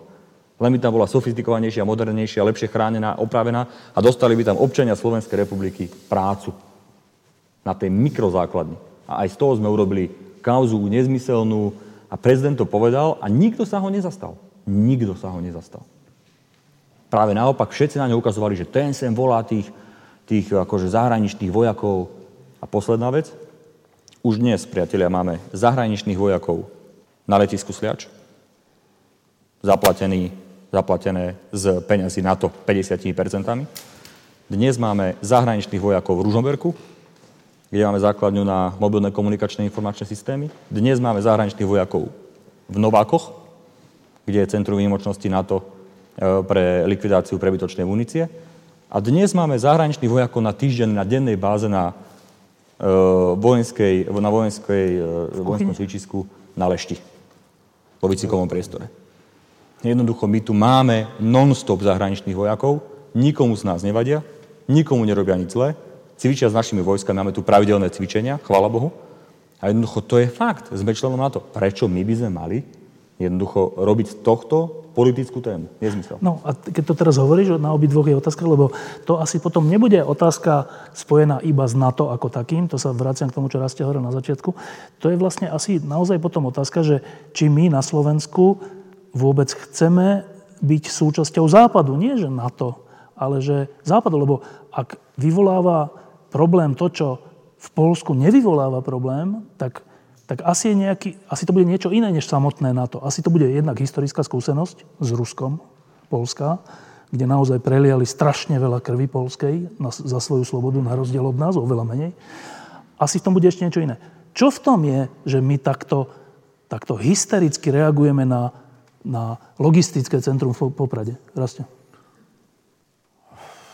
Asi to je zložitejšia, a to je zložitá dlhá odpoveď, na to není čas, ale jednu, vec, jednu z vecí, ktorú by som vypichol pri tom, z tých mnohých, je, ako sme my citliví alebo náchylní na nástroje informačnej vojny, pretože Slovensko je dneska objektom masívnej informačnej vojny. A jednoducho vidíme, že my sme v tom zraniteľní, pretože asi historicky máme nejakú tú, ako som to nazval, takú oportunistickú črtu alebo takú... A možno, že to aj tým, že sme nikdy neniesli my našu osobnú zodpovednosť, nemáme takú silnú identifikáciu tej zodpovednosti, lebo vždy bol zodpovedný niekto iný za nás. A 70 rokov to bolo Československo, predtým Uhorské kráľovstvo. Krátka epizóda babkového štátu je o ničom. Aká zodpovednosť. Čiže my ako máme problém identifikovať sa so svojou vlastnou zodpovednosťou, lebo sme ho neniesli, tú zodpovednosť, historicky. Nemali sme ten historický štít, nemali sme generácia, a možno to je odpovede na tú Jarovú otázku, že prečo práve na Slovensku je taká plitká politika a pre, prečo máme u našich a, politikov, a však sú len takí, akých si ich zvolíme. A však si volíme zasa len takých, akú ponuku máme, to je druhá vec. Však koho si iného máme zvoliť, keď to, čo tam je, človek 3 hodiny nad tým pozerá, osobne ich pozná, ešte aj tak má problém voliť, tak to je asi to zlé. No ale asi je to výsledok toho, že nemali sme šancu si vybudovať generácie skutočných stratégov. A pretože keď sa to aj začalo tvoriť po 18. tak periodicky prišli doby, kedy aj ľudia, ktorí nejaké skúsenosti, vzdelanie a niečo získali, tak periodicky sme ich vyhnali alebo zabili. Čiže vieš, podľa mňa tu je toto. Ale jedna, jednu vec na tom napriek tomuto všetkému povedanému nerozumiem, nechápem. Keď si pozrieme, čo sa deje okolo nás, tak čo sa deje? Tak Rusko si trúflo zabrať časť Gruzínska. Trúflo si do Moldavska. Trúflo si časť Krymu. Teda Krym celý, časť východnej Ukrajiny. Čo sú to za krajiny? Sú to krajiny, ktoré nemajú bezpečnostné garancie od iných krajín. Sú samé. Rusko si netrúflo do pobalských krajín, ktoré sú členmi NATO. Tak sedliacká úvaha by mi hovorila, že tak počkaj, tak keď budem v niečom a podľa možnosti čo najlepším členom toho vrátane teda vlastnej obrany a vrátane rozmiestnenia všelijakých e, potrebných súčastí armády, tak asi si na mňa niekto netrúfne, lebo vidím, že iné krajiny, ktoré nie sú ničoho súčasťou, tak hoci kto si na nich trúfne. A to je taká sedliacká úvaha, jednoduchá, ktorá by mala viesť k tomu, že budeme všetkými desiatimi za to, aby sme boli dobrý člen NATO a, a, a že budeme uvažovať tak, že kde má byť nejaké nejaké logistické centrum. No ak je to výhodné pre všetkých, tak nech je na Slovensku. By, by som teda logicky uvažoval. Ale to tak nie je. Žijeme v dobe antiracionality, to je ďalšia vec, ale, ale predsa len stále si myslím, že toto hrá u nás. My máme inú historickú skúsenosť, ako majú Poliaci. Poliaci bojovali za, svoju, za svoje kráľovstvo, mali svoje elity, mali svoju šlachtu, a mali svoju armádu stáročia. Jednoducho, oni majú seba identifikáciu, bojovať sami za seba. Toto majú aj Maďari ktorí si privlastnili celú našu históriu, lebo my sme im radi odozdali samozrejme a, a tak ďalej. Česi sú v tom trošku podobnejší ako my, a, a, ale v tomto jednoducho my, my, máme, my máme problém sa postaviť za to svoje. My tak spoza plotu vykrikujeme ako pes a, taký, ktorý sa bojí a tam brecha za tým plotom, ale ani za svet by ho nepreskočil, lebo do toho sveta vie, že si netrúfne. No a, a, a to, toto je taká, taká naša nejaká taká, taká divná, divná vlastnosť, že Jednoducho, je v tom, toto, čo vravíš, znie tak logicky, že mne to prípada tak pohľad. samozrejme. A keďže ja som bol pri tých prvých koncepciách zahraničnej politiky, bol som pri všetkých bezpečnostných koncepciách od, od, od vzniku Slovenska. Mne sa zdajú niektoré veci tak, tak jednoduché, že, že ani, ani by ma nenapadlo, že, že to treba niekomu vysvetľovať. A pravda je aj tá, že, že za posledné roky podľa mňa čom sme hovorili, sme kritizovali zdravotníctvo, spravodlivosť a neviem čo. A pozrieme sa trošku aj do nášho systému vzdelávania. Prichádza nám po 20 rokoch generácie, ktorá ani, len, ani, len, ani netuší. Proste toto vzdelávanie je tak plitké, je tak ubohé. A nie len v exaktných vedách, ale aj diepise. Keď som teraz na stretávke z vysokej školy, hovorí mi môj vedúci diplomovky, hovorí mi, vieš čo, počúvaj ma, ja s nostalgiou spomínam na tie roky ešte vy, keď ste študovali, lebo keď som ja dneska dal na štátnice také príklady, ako som vám dával, tak musím dve tretiny ľudí vyhodiť, lebo by proste neprešli skúškami.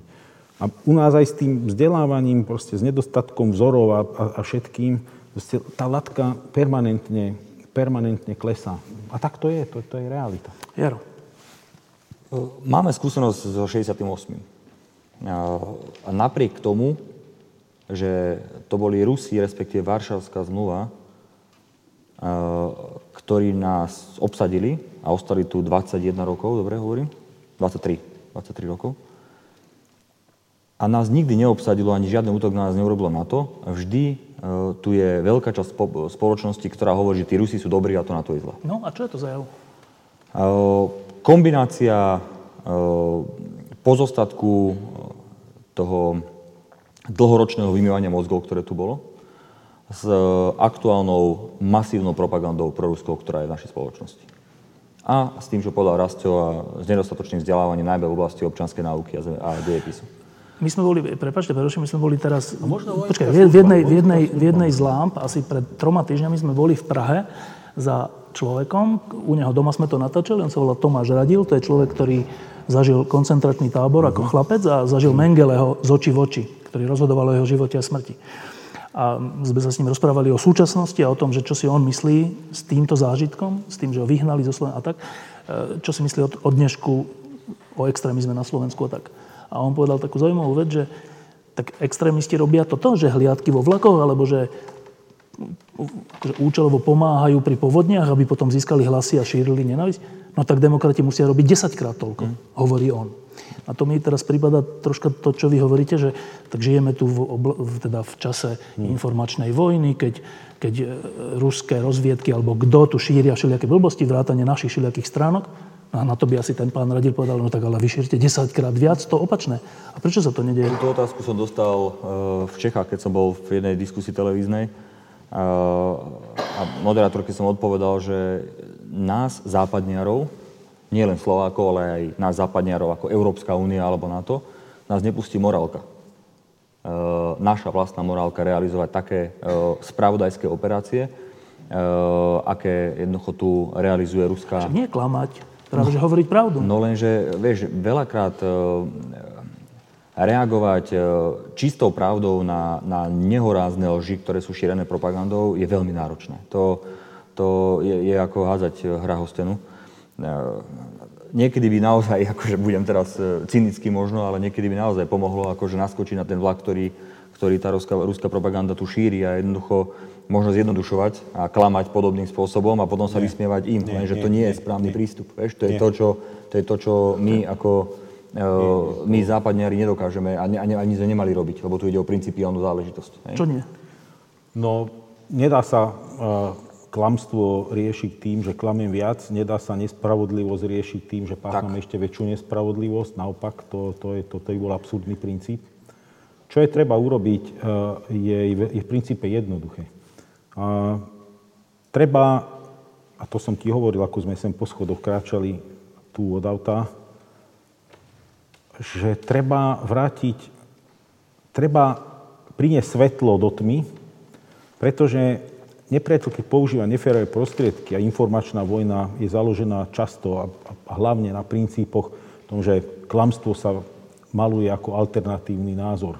Lož uh, alebo propaganda sa, sa, sa, Len sa jedna stránka ako, problému. Že to je ako, pričom je to hlúposť. Lož je lož a pravda je pravda, respektíve to, čo je pravda, tak o tom debatujme, ale o loži nebudeme debatovať, akože to je alternatívny názor jednoducho.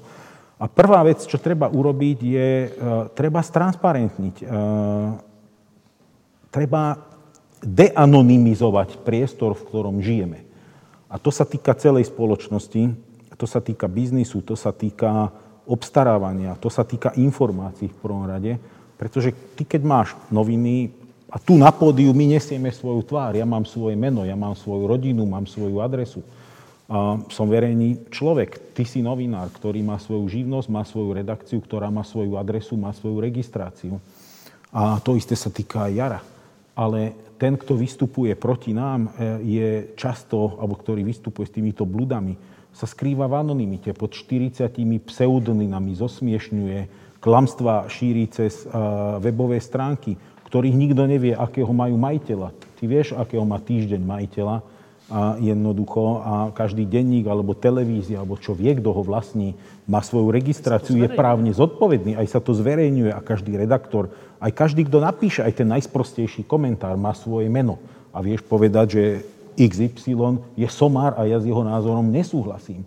A jednoducho, a toto treba vniesť do celej verejnej debaty, a nie všelijaký aeronet a ja neviem aké weby, na ktorý nevie ani, ani divá svinia, kto je majiteľom, kto je benefaktorom, kto je platcom toho všetkého a všelijaký uh, veliteľ kolotoču a ja neviem aký, uh, čo píšu komentáre. Proste, ako sa dá s týmto bojovať jednoducho? Ja chcem bojovať s tým a preto som tu prišiel do toho, čo s tým. No 800 kilometrov som šoferoval sem svojim autom a zobral som si na to deň dovolenky, aby som tu mohol prísť a s tebou o tom debatovať. Ja so svojou tvárou, so svojou rodinou, aj s tými hate mailami, aj s hate telefonátmi, ktoré za to dostanem jednoducho, pretože mi na tom záleží. Ale toto musí urobiť kritická masa, lebo história nám mnohokrát ukázala, keď väčšina si povie, čo mne je do toho, ja sa budem miešať, ja sa budem angažovať, ešte dostanem do papule za to, alebo čo. A však aj takto dobre dopadne, no a potom to dopadne zle a potom tichá venčina sa stiahne, lebo však toho zoberú do plynu a nie mňa, však bolo ako to bolo, bolo ako bude. Zase som pri tej téze, ktorú sme boli. Čiže čo treba urobiť jednoducho? Každý, kto na tom záleží, musí sa angažovať, musí argumentovať. S tou jednoduchou, obyčajnou sedliackou logikou. Toto není raketová veda, to je, že jedna a jedna je dva. Hotovo. Ale nie, že jedna jedna je boh vie koľko, lebo henten hovorí, lebo henten hovorí že čo keď je to 2,3 a celý, celé ľudstvo, vlastne celú sa generácie mýlilo. sa mýlia v tom, že jedna a jedna je dva, lebo to nám už utajujú od stredoveku, lebo ja neviem, čo to bolo. A my sa tým vážne máme zaoberať. Jaro? A dám tomu ďalší aspekt, čo povedal Rasto a uh, budem trošku kritický, lebo stále som opakoval a až doteraz, že naozaj verím tomu, že spravodajské služby na Slovensku, že policia, že zodpovedné zložky sa venujú tomu, aby rozokryli celú tú štruktúru finančné riaditeľstvo a tak ďalej, rozokryli tú štruktúru týchto alternatívnych médií, tak ako sa to do veľkej miery darí v Českej republike. U nás okrem týchto zdrojov, viete, ako vydávať časopis, ktorý je na najkvalitnejšom papieri, má 150 strán a chváli sa, že nemá žiadnu reklamu a je tam plno blúdov a, a tvárim sa, že som vlastne v podstate ziskový alebo nie som stratový. Však to sú nezmysly. To jednoducho to sú ekonomické nezmysly a máme na to tu zložky na to, aby sa na to pozreli a zistili, že odkiaľ vietor fúka. A to je prvá časť. Ale tá už sa dostáva do druhej fázy a tá je ešte komplikovanejšia a ešte problematickejšia a nebezpečnejšia. A to, je, to sú tie polovojenské skupiny, ktoré sa nám tu tvoria. Jednoducho to je absolútne previazaná e, komunita, a dnes máme, máme tu zložky, ktoré cvičia, e, povedzme si naivne, že s cvičnými, ale reálne s funkčnenými zbraniami po lese. Ja som, ja som išiel v Banskej šťavnici s mojou rodinou a ja som stretol e, slovenských brancov, ktorí tam akože, alebo teda nejakú polovojenskú skupinu, ktorá tam cvičila v lese v Banskej šťavnici. Ako, to, to, to sme kde?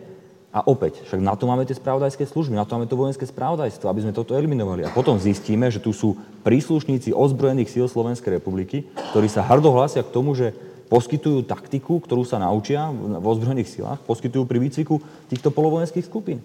A to už, od toho je už len milimeter k tomu, aby sme jednoducho tu videli pospájaných nejakých bláznov v zelených tričkách, ktorí chodia po vlakoch, ako sa s touto skupinou dajú dokopy a budú riešiť problémy kde teraz? Ako za chvíľu v Prešove alebo v Banskej šťavnici, kde mám ja rodinu, alebo kde budeme teraz ako s týmto žiť a, a mať tu takéto... A, a už je čas, aby represívne, aby zložky, ktoré sú za to zodpovedné, prevzali iniciatívu a začali to riešiť, počnúť s alternatívnymi médiami cez, e, cez extrémizmus až, až, po, až po polovojenské skupiny a jednoducho narobili si poriadky, lebo keď si narobia oni poriadky, tak budú poriadky robené zo strany tý, tej druhej a to je, to je problém. Ešte raz a potom máme ešte dôležitú otázku. Jedna, predtým som to tiež chcel povedať a teraz to Jaro dobre mi toto nahral.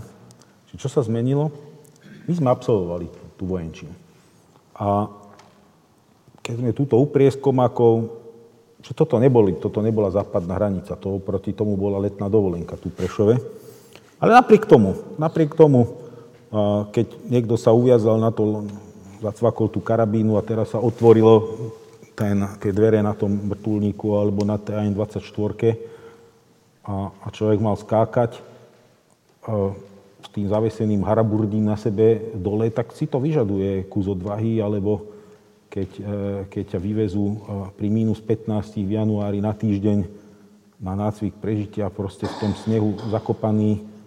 A tí lepší dôstojníci, že spia pri piecke, ostatní ďalej od piecky, no tak ako, sú to reálne zážitky a toho, kto to pochopí, tak, alebo kto, kto sa nad tým zamyslí, buď, buď, buď to bere s úctou a vážnosťou, ale povie si, toto není moje, alebo potom je profesionálny vojak, alebo sa tomu venuje celý život.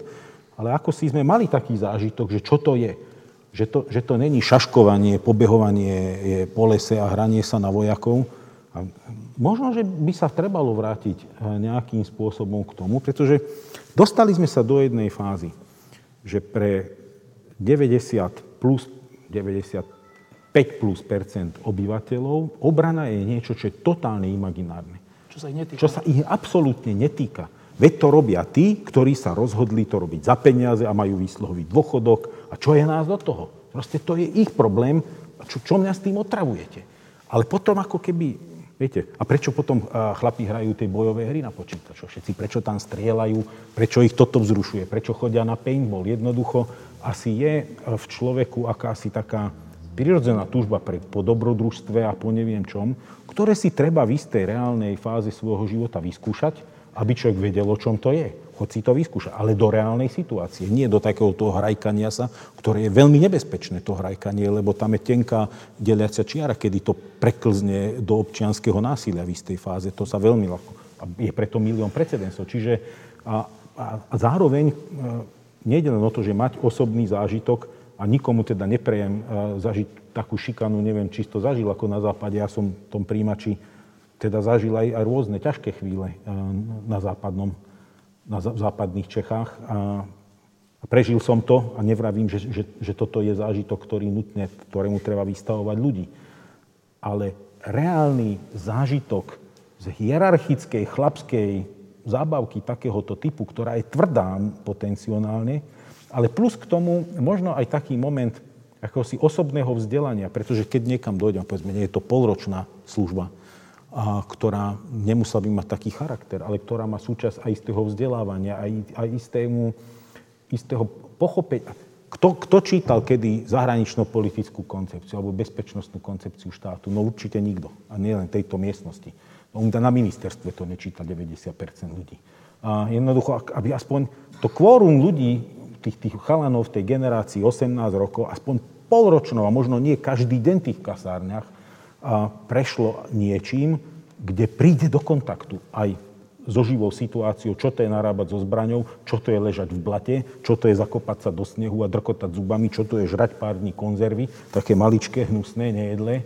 A jednoducho a ku tomu aj, aj, aj diskutovať. A diskutovať s ľuďmi, ktorí sa tým profesionálne živia. O čom je obrana štátu? Prečo to máme? Na čo to funguje? Aká je o, zodpovednosť ľudí? No, e, ja mám ešte jednu otázku, potom, potom pôjdem dole, že či máte aj vy nejaké otázky. A tá moja posledná otázka v tejto fáze je táto. Ty si povedal, Rastio, že jedným z dôvodov týchto problémov je e, anonymizácia vôbec verejného života toho, kto vlastne rozhoduje, kto vlastní všelijaké firmy alebo všeličo, kto vlastní vlády a takéto úvahy. Um, no. A to je podľa mňa veľmi dôležitý bod, že prečo, prečo získavajú dôveru nedôveryhodné stránky a ľudia. Prečo to tak je? A prečo tí dôveryhodnejší strácajú dôveru? Asi preto, že tú dôveru nevzbudzujú, asi preto, že ľudia majú pocit, že sú čo, klamaní, alebo že sú podvádzaní, že je všade korupcia, že v skutočnosti síce oni volia, ale potom sa tí mocní tam dohodnú s tými onými finančnými skupinami, nevieme s kým. V skutočnosti svet riadí takáto klika, takýto dojem vzniká. No. A keď má človek takýto dojem, tak prečo by, tak je asi zase v niečom pochopiteľné, že si povie, že aha, tak toto je ten západ vysnený, no tak potom to není nič moc. A teraz, hm. je to už tak? Je to už tak, že ak sa teda rátame za, za prívržencov západu, čo sa teda my traja rátame, je to už tak, že západ stratil v tomto zmysle morálnu legitimitu, alebo že ju stráca a práve preto naberajú extrémisti aj váha Ruska a všetko toto? Je to tak? Nie. Poprvé, ja, sa neci, ja nie som prívrženec západu, ja sa, sa cítim byť západom, ja verím v desatoro, ja som katolík, jednoducho som vyrastol v konzervatívnom katolickom prostredí, vidieckom. Môj starý otec vždy bol hrdý na svoju prácu, na svoje pole a na to, čo dorobil. Nechcel od nikoho nič, jednoducho chcel to, za čo sa on zaslúžil. A a verím v ten aristotelovský princíp, ja som s ním seba identifikovaný, nie som jeho prívržencom, no, že klamať sa nemá, kradnúť sa nemá, podvádzať sa nemá. A už keď sa to v dobrej spoločnosti niekomu stane, tak má za to pikať a minimálne sa má za to hambiť a po druhé, keď pri tom chytia tak, a, a pre dosť, dosť presvedčia, tak má za to aj potrestaný. Dobre, a teraz tej otázke? Spôsobom.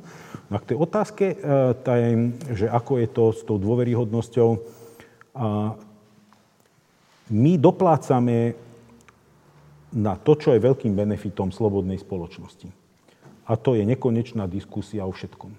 Čiže všetky chyby, ktoré sa dejú, a ideálna spoločnosť neexistuje. Ide, existuje len spoločnosť, ktorá má korektívne mechanizmy, ktoré ju posúvajú ďalej, alebo ktorá korektívne mechanizmy nemá, autokratická spoločnosť. História ukazuje, že spoločnosť s korektívnymi mechanizmy, a dneska je liberálna demokracia taký typ spoločnosti, je prosperujúcejšia a dlhodobo udržateľnejšia. A z tohto pohľadu my ale platíme cenu za tú liberálnu spoločnosť, že diskutujeme o tých chybách až, až do zničenia, ale zároveň niektoré chyby ako keby sme kumulovali a nevieme ich vyriešiť a tým pádom sa zacyklujeme do takého zakliatého kruhu. Aby sme tento zakliatý kruh rozťali, ja som presvedčený, že musíme deanonymizovať proste všetko. Spoločnosť musíme deanonymizovať. Bola, kedy spoločnosť bola kompletne deanonymizovaná, pretože každý vedel, kto šije topánky, kto šije sako, keď urobil topánky zlé, a som od Baťu nikdy viacej, kúpim si od iného. A keď Sako nie je také, jednoducho, a teraz to len trošku ako sprehľadňujem argumentom, a samozrejme, ja chcem vedieť, že keď štát zadá niekomu tender, kto je vlastník, keď to urobí dobre, aby sme boli na to hrdí, aby sme si povedali, tak tomuto treba dať aj druhú zakázku, aj tretiu, ale keď to posere, aby sme vedeli, kto to poseral, aby už v živote žiadnu zakázku nemohol dostať, tak ako je to v bežnom živote. A nie to, že sa nevieme dopracovať k cypersko, panamsko, kajmanským majiteľom, ktorý ani divá svinia nevie a umie sa to tým, že však to bolo všetko v súlade so zákonom. No dočerta s takým zákonom potom v takom prípade. A táto frustrácia, ktorá keď sa nevyrieši, tak potom vyvoláva zakliatý cyklus a tým, že máme benefit slobodnej spoločnosti, ktorá donekonečna o tom môže debatovať, tak donekonečná debata nie je možná, lebo dosiahne istú kritickú hranicu frustrácie, pri ktorej potom nastupuje extrémizmus, ktorý vyvolá zdanie, že to vyrieším. Ale v živote ešte nič nevyrieši. Problém je, že tento spôsob alebo tento systém, ktorý si práve popísal, že je, je vyhovujúci pre úzkú skupinu tých, ktorí z toho majú výhody. Áno ktorí ale z hodov okolností sú tí najmocnejší. Tak ako sa dá toto z ich rúk vyrvať? No, to je dobrá otázka. To je dobrá otázka. To je dobrá, ktorou sa, ktorou sa duševne zaoberám každý deň, ale na to jedna jediná odpoveď. A na to jedna jediná odpoveď. A ty si už raz povedal v nejakej debate, keď sme boli pred 100 rokmi spolu, že viete, ako môžeme mi tu salónne diskutovať a hľadať 100 riešení. Čo treba? Čo treba urobiť je, treba ísť a robiť to. Jednoducho. A to sa nedá inak, len ako proste ísť do verejnej politiky a snažiť sa presadiť také riešenia. Ja. A na to nie je iné riešenie, ale bohužiaľ mňa, mňa toto nikdy nelákalo, lebo tá cena za to je dnes je, je obrovská. Jaro, je stráca Západ ako taký v očiach ľudí, v očiach ľudí na Západe e, legitimitu? To je naozaj náročná otázka. Ja si osobne myslím, že nie. nie. Pretože nie. videli ste niekto niekoho, že ja neviem, ostal som nezamestnaný alebo chcem zarobiť viacej, tak idem e, do Moskvy, alebo idem do, do, do Ruska, alebo na Ukrajinu, alebo do Kazachstanu robiť, alebo jednoducho e, pre všetkých nás tu, v našom priestore, ale aj v celom európskom priestore, jednoducho je, je, je Západ e, synonymum spokojného života, aj na Slovensku, ako v porovnaní s krajinami na východ od nás, naozaj ako, ja nehovorím, že sme tu v nejakom úžasnom e, socioekonomickom priestore, kde si žijeme, neviem, ako nadštandardný životný štýl, ale v porovnaní s krajinami na východ sme na tom veľmi dobre. Veľmi dobre. A, a keď niekam chceme ísť, tak ideme na západ. Ideme na Blízky západ alebo na ďaleký západ, do Spojených štátov, do Kanady. Ale nikto z nás, nikdy som nepočul, že by išiel zbierať jablka do Ruska, hej? keď už musí niekde odísť. Ale išiel do Talianska. Jednoducho takáto je realita. My, tá, my vieme, že na západe, na západe je demokracia, my vieme, že na západe je dobrá socioekonomická situácia, my vieme, že na západe nám v podstate, e, zjednodušene povedané, nič nehrozí, aj keď vieme, že tak sú samozrejme rôzne aspekty, ale jednoducho v porovnaní s tým, e, vieme, že na západe je dobré zdravotníctvo, že jednoducho, že tá situácia je tam v poriadku. Hej? Prečo A... potom na tom západe e, rastie e, radikálny alebo aký extrémny, e, rastie šanca, že, že v Rakúsku vyhrá radikálny alebo extrémny prezident, že e, vo Francúzsku vyhrá Lepenová, že e, v Amerike vyhrá Trump. Prečo na tom západe, ktorý je takýto, ako si popísal, čo je, sú stále úspešnejšie skôr antizápadné prvky? To nie sú antizápadné prvky. Trúdia, keby im čokoľvek z toho, čo som imenoval, zobrali, okamžite prestanú podporovať tých ľudí. Oni to považujú za dané, akože za istotu. Hej, toto je naša istota. Ale tí ľudia, ktorí si spomenú, alebo tie názory, ktoré sa presadzujú, ponúkajú také jednoduché riešenia, ľúbivé riešenia, tak ľudia majú tendenciu jednoducho tým ľúbivým riešeniam veriť, ale v momente, keby tí ľudia sa dostali e, čiastkovo k moci, čiastkovo, lebo keby sa dostali výrazne k moci, bol by veľký problém, a dostali by sa čiastkovo k moci a začali by nerealizovať to, čo nasľubovali a nahovorili, tak by ľudia im prestali veriť. Čak ja sa nebojím nejakého kotlebu, lebo už ľudia dneska vidia, že jednoducho celá tá jeho vysnívaná rozprávka, ktorú hovoril, ako vyrieši rómsky problém, ako všetko zabezpečí, však sa pozrieme, celá jeho rodina pracuje na, v úcke, jednoducho prišli o eurofondy, situácia v, socioekonomická v, celej, v celom bansko kraji klesá práve kvôli tomu, čo tam on realizuje. A on ešte chvíľočku môže klamať, ale reálne sa dokáže, že... Akože no, ale to je troška anekdotický príklad, ale ja sa napríklad, a to ja by som, keby som bol v Amerike, tak ja by som dlhodobo volil skôr republikánov ako demokratov, ale ja sa, ty spýtal sa nebojíš, ja sa, ja, ja sa bojím, že Trump vyhrá. Nevyhrá to. Ale keď vy, nejde no. o to, či vyhrá, ale že bojím sa toho, čo, čo reprezentuje, čo hovorí. Vieš, čo si čo, ja myslím? Čo... Ja si myslím, že, ako myslím si, že nevyhrá, ale keby vyhral, tak som presvedčený o tom, že jeho reálna, e, tá mašinéria e, administratívy Spojených štátov amerických ho tak uprace, že jednoducho neurobi nič z toho, čo dneska ako vyvoláva na tých svojich e, zasadnutiach, stretnutiach s potenciálnymi voličmi, ale v rámci kampane, pretože jednoducho k tomu nepripustí. Jednoducho to, že dneska som čítal nejakého vyjadrenia, ktoré boli proti Cameronovi a podobne, garantujem ti, že prvý telefonát by bol Cameronovi a prvé stretnutie by bolo s ním a, a, a britsko-americké vzťahy by boli nenarušené lebo jedna vec je tá, čo hovoríš, a druhá vec, čo tá reálne ako pustí do akého, do akého priestoru. Počkaj, ale iba jednou vetou k tomu sa ešte vrátim, že všeli, kto, všeli, všeli kedy kandidoval aj v tej Amerike, aj za demokratov, aj za republikánov, aj všelijaký uletený, aj tak. Ale že, že by išiel vyhrať za tú svoju stranu nomináciu, tak, takýto nejakým spôsobom uletený, to si nepamätám. Ja si to teda za svojho života nepamätám. A to asi niečo hovorí. Vieš, e, u nás, e, zjednoduším to, aj tak som to chcel povedať pri inej príležitosti, keď si spomínal to, že e, však tí Rusi nešli nikde, kde je NATO, tak jednoducho to je garancia. Hej? Tak ja som ti na to chcel povedať tú vec, že, že oveľa lepšie pre Slovenskú republiku by bolo, keby všetci naši susedia boli buď v NATO alebo Európskej únii, ideálne v obidvoch. A ten človek, ktorý by to mal prvý tvrdiť, predseda vlády, povie, že on nechce, aby Ukrajina bola ani v NATO, ani v EU niečo, čo je ľúbivé pre ľudí. To sú tie Trumpové vyjadrenia o Putinovi ako jeden veľkom človeku a jednoducho niečo iné, chcel sa jednoducho... Ale v realite tá naša vláda pod tým našim predsedom vlády robí všetko preto, aby tá Ukrajina prišla čím skôr k členstvu v EU a skôr či neskôr aj členstvu v NATO. Lebo jednoducho e, máš vec, ktorú komunikuješ a máš vec, ktorú reálne robíš. Čiže ty tieto, tieto prejavy, podľa mňa prejavy e, troška aj takej dekadencie alebo úpadku západu nevnímaš ako také vážne. No, keď sme hovorili o Trumpovi, tak som presvedčený. Le Pen je, je, je iná situácia, ale tam som jednoducho presvedčený o tom, že e, tá veľmi vyzretá spoločnosť vo Francúzsku nepripustí takúto alternatívu. Rastio, je to, tak, je to takéto upokojujúce? Mne sa nezdá, ale však povedz. Nie, po, po, poviem ti, čo sa zmenilo a prečo je to možno tak. Dve, dva faktory by som povedal, že sú dôležité. Prvý je to, že viac a viac za posledné roky sa nám tá politika dostáva každý deň. K ranejkám, k obedu, k večeri, do postele. To predtým nezvyklo tak bývať. Zober si, čo ja viem, len v 70. rokoch, 80. A čo sme vedeli? Internet nebol, bola jeden kanál, kde chodili večerné správy. Kontrolované? 15 minút kontrolované, ale aj keby na západe si zoberme, no čak aj v Rakúsku alebo v Nemecku, čo bolo, ako nebolo kontrolované, ale tiež bol normálny raz kanál, raz za deň boli nejaké správy, boli nejakí zahraniční spravodajcovia, ktorí referovali s niekoľkodňovým omeškaním. A dneska proste máme, koľko z vás proste má pustenú telku, TA3, ČT24, CNN, ja neviem čo, BBC World a, a, a tieto spravodajské stanice, kde tá politika ide permanentne, 24 hodín denne, 7 dní v týždni to ide.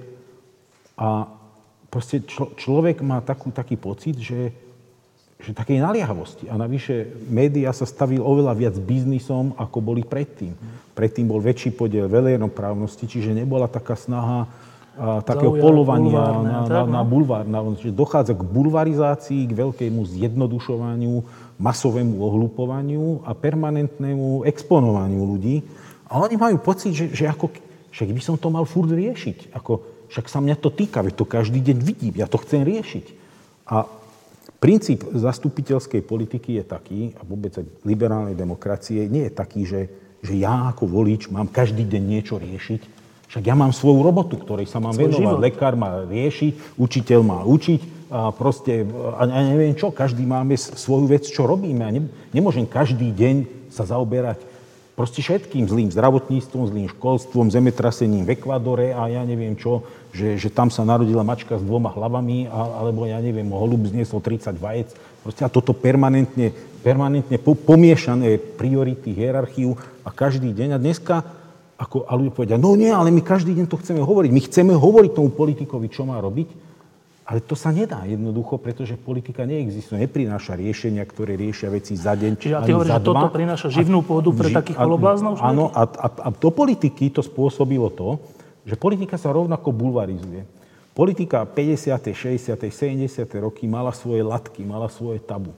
Boli politici, ktorí, aj keď v Amerike, keď si zoberieme si ten americký príklad, boli veci, ktoré by normálny, slušný americký politik nikdy nebol povedal, alebo by to nikdy nebol použil na svojho partnera, lebo to by bolo tak, ako prirovnám to, aby to bolo ľahšie pochopiteľné. Máme akúsi normu, že keď si pozvem na večeru rodinovo priateľov k večeri, tak negrgám, neprdím, nemlaskám, nevylievam omáčku na obrus, neutieram si obrusom ústa. Proste máme nejaké také normy, máme nejakú latku. A tá latka je v keli, v politike je v keli jednoducho. Grgám, prdím, oblievam sa omáčkou, aby som zaujal, vylejem si ten kýbel na hlavu s tým šampanským jednoducho. A, takáto je dneská politika. Priniesla bulvarizáciu, pretože ho máme permanentne, tá, tie témy sú, sú nám permanentne prinášané a ľudia ako keby chceli permanentne riešiť.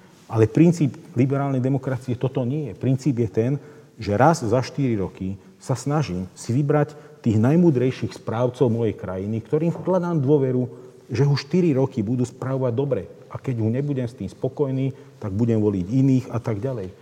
Ale nie, že každý deň im budem hovoriť. A teraz sa dostaneme do takých absurdností, že hnutie za, za, za denné referendum, alebo pomaly, že, že však však budeme každý deň na, na počítaču hlasovať, však ideálne každá domácnosť bude mať internet a my budeme každý deň, ako ráno sa zobudím a k raňajkám, kúraňajkám mi vybehne Otázky? na nejakom pade voláke oné, sada 20 otázok, že áno alebo nie, čo chcete.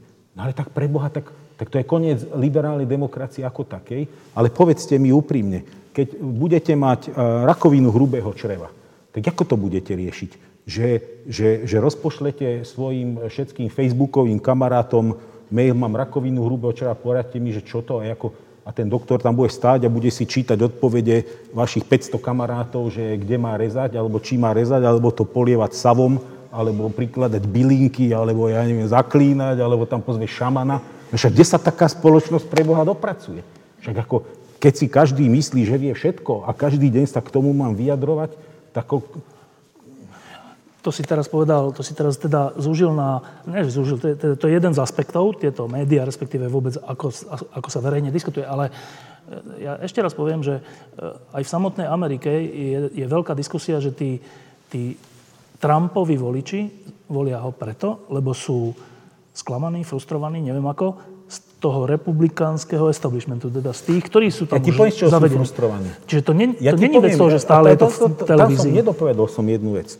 Tento spôsob priniesol taký typ politiky, že proste kampaň je permanentne negatívna. Neexistuje nejaká pozitívna politická kampaň. A to aj u nás funguje, aj v Amerike to funguje tak, že každý politik ide do kampane, čo všetko je na hovno. Proste. A zobúdzaš sa ráno s tým, že život je proste peklo. A ten súboj je o negatívnom vymedzovaní sa, ani o pozitívnych víziách, lebo tá bulvarizácia, to je viacej sexy. A u nás si zoberme túto debatu, čo bola k programu vyhláseniu vlády. Veď to bola debata, po ktorej keď si človek normálny pozrie, tak sa ide obesiť alebo zastreliť. Lebo má pocit, že všetko je na hovno, nefunguje to, aj tak to nikdy nebude fungovať a nikdy to nefungovalo ani. A proste toto prináša frustrujúcu úroveň diskusie.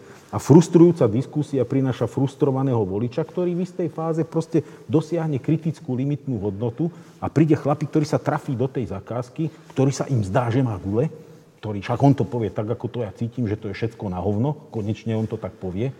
A to je výsledok tej nekonečnej, negatívnej, frustrujúcej debaty. Viete, čítal som to ako...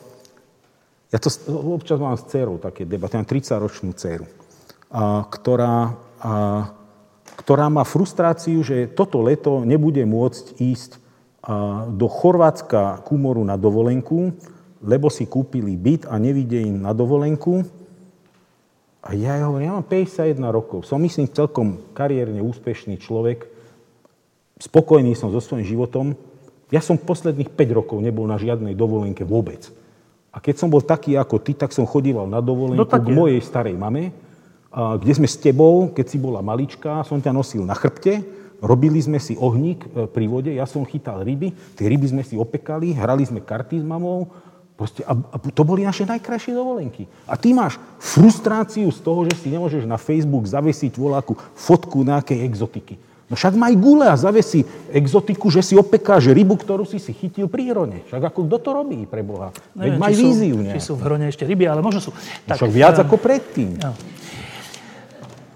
som rád, že sme zase dospeli k tomu, že za väčšinu z týchto vecí môžu médiá a ich bulvarizácia. A hríb osobne. E, áno.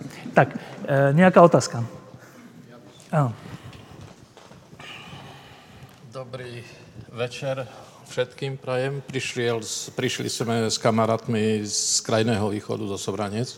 To je asi 12 kilometrov od eh, slovensko-ukrajinských hraníc. Ste počuli, je Blízky východ a potom je krajný východ a to sú Sobrance. A Možná, zaujímalo by ma, prečo nie sú na tej hranici, ktorá tvorí už aj šengenskú hranicu, nejaké zahraničné vojska, respektíve NATO. Možno by sa vyriešili niektoré iné veci s pašovaním cigariet, teda kontrabantu a... Aj ľudí. A ľudí hlavne, áno. A že by sa to poriešilo. A ďalej ma ešte zaujíma, e, či je vhodné, aby minister zahraničných vecí Lajčák chodil do Moskvy za jeho rezortným kolegom a informoval ho o uberaní Slovenska ako predsedajúcej krajiny Európskej rade, akým smerom sa bude Slovensko uberať. Dobre? Ďakujem. Tak e, to sú dve také skoro také, že zainteresované otázky. Tak prvá otázka asi na diplomata, že e, na, na krajnom východe nie je dobre obránená hranica. Jaro, ty. Tak, diplomat to posunul na mňa. Uh, mám rád Sobrance, lebo keď som býval v Pavlovciach nad Uhom pri Michalovciach, tak som chodeval s mojim otcom na polovačku do toho regiónu, aj, aj na hranicu, takže mám k tomu veľmi blízko. Otec robil na lesnom závode tiež v Sobranciach, takže Poznám to veľmi dobre a veľmi rád e, sa tam vždy vraciam pozerať priateľov. Otázka, odpoveď na vašu otázku je relatívne jednoduchá. E, vojska Severoatlantickej aliancie, rozumej vojska členských krajín, e, sú vysielané tam, kde rozhodne Severoatlantická rada, to znamená aj Slovenská republika, o tom, že by tie vojska mali byť vyslané na základe žiadosti niekoho. Keby slovenská vláda, respektíve Slovenská republika oficiálne požiadala, tak ako to urobilo napríklad Polsko alebo Pobaltie, že by chcela mať nejakú jednotku s nejakým konkrétnym cieľom e, na našej východnej hranici, e, tak s vysokou pravdepodobnosťou by, bola táto, pravdepodobnosťou by bola táto žiadosť schválená a e, vojska Severoatlantickej aliancie v rozumnom počte podľa toho, aká bola požiadavka a cieľ, by tam mohli byť vyslaní. Nemyslím si, že by tam realizovali tie úlohy, o ktorých primárne hovoríte, to znamená e, stráženie šengenskej hranice, na to sú iné zložky, a môžem povedať, že naozaj tá naša východná hranica je relatívne dobre e, strážená, ale určite už len samotná prítomnosť e, e, takýchto zložiek niekde v tej oblasti, máme tam aj e, nejaké vojenské jednotky, ktoré, ktoré tam sú základne, tak už len takáto prítomnosť by, by určite e, zvýšila bezpečnosť v tom regióne a neznižila. Iba, iba do, doplním, že ty si povedal, že je relatívne dobre bránená tá naša východná hranica, no tak ono je to tak relatívne, že, že preletí tade e, vrtulník a zistíme to až keď padne na území Slovenska, no, že tam vôbec preletel. Práve preto som povedal relatívne, lebo to, nebolo iba o tom vrtulníku, ale aj o tom malom lietadle, e, ktoré tade preletelo a, a verím, si, verím, že práve tie e, modernizačné projekty, ktoré sú práve rozbehnuté, by mohli zvýšiť chránenie tej, tej vzdušnej hranice. Dobre, a druhá polovica otázky bola, že prečo náš minister zahraničných vecí chodí do Moskvy uh, čo? Informovať? Informovať ruského ministra zahraničných vecí, že čo my budeme robiť ako predsednícka krajina EÚ. Čo? Je to zrada? Je to správne? Je to nesprávne? Čo to je? Ja poviem krátko k obidvom. Prvá súhlasím úplne s Jarom. A k tomu, že tam lietajú vrtulníky a cigarety a tak. Povedzte mi vy, kto tam žijete, že tí, ktorí tam žijú, veľmi dobre nevedia o tom, že tam vrtulníky lietajú a že sa tam cigarety pašujú A myslím si, že aj všetci veľmi dobre vedia, kto to robí, aj kto koľko z toho má, aj všetko. Na to nepotrebujeme nejakú raketovú vedu, ani nejakého Einsteina, ani nejakého amerického generála. My to vieme veľmi dobre. A na to nám nepomôže ani keď tam príde brigáda americká, jednoducho, pretože ak budeme pokračovať my ako takí malí podvodničkovia, ktorí si umýjú ruky nad tým, že ťa radšej nebudem, lebo keď sa budem do toho starať, tak mi ešte tam tí mafiáni rozbijú hubu. Na to, je, na to, na to sú podľa mňa dva lieky. Prvý liek je ten, e, toto je vec polície, finančnej polície a našich vnútorných orgánov, tieto sú také, a to je ponaučenie napríklad z americkej uh, vojny proti Al Caponemu a mafiánskym zložkám. Musíte mať políciu, lebo ne, nestačí vám len čestná polícia.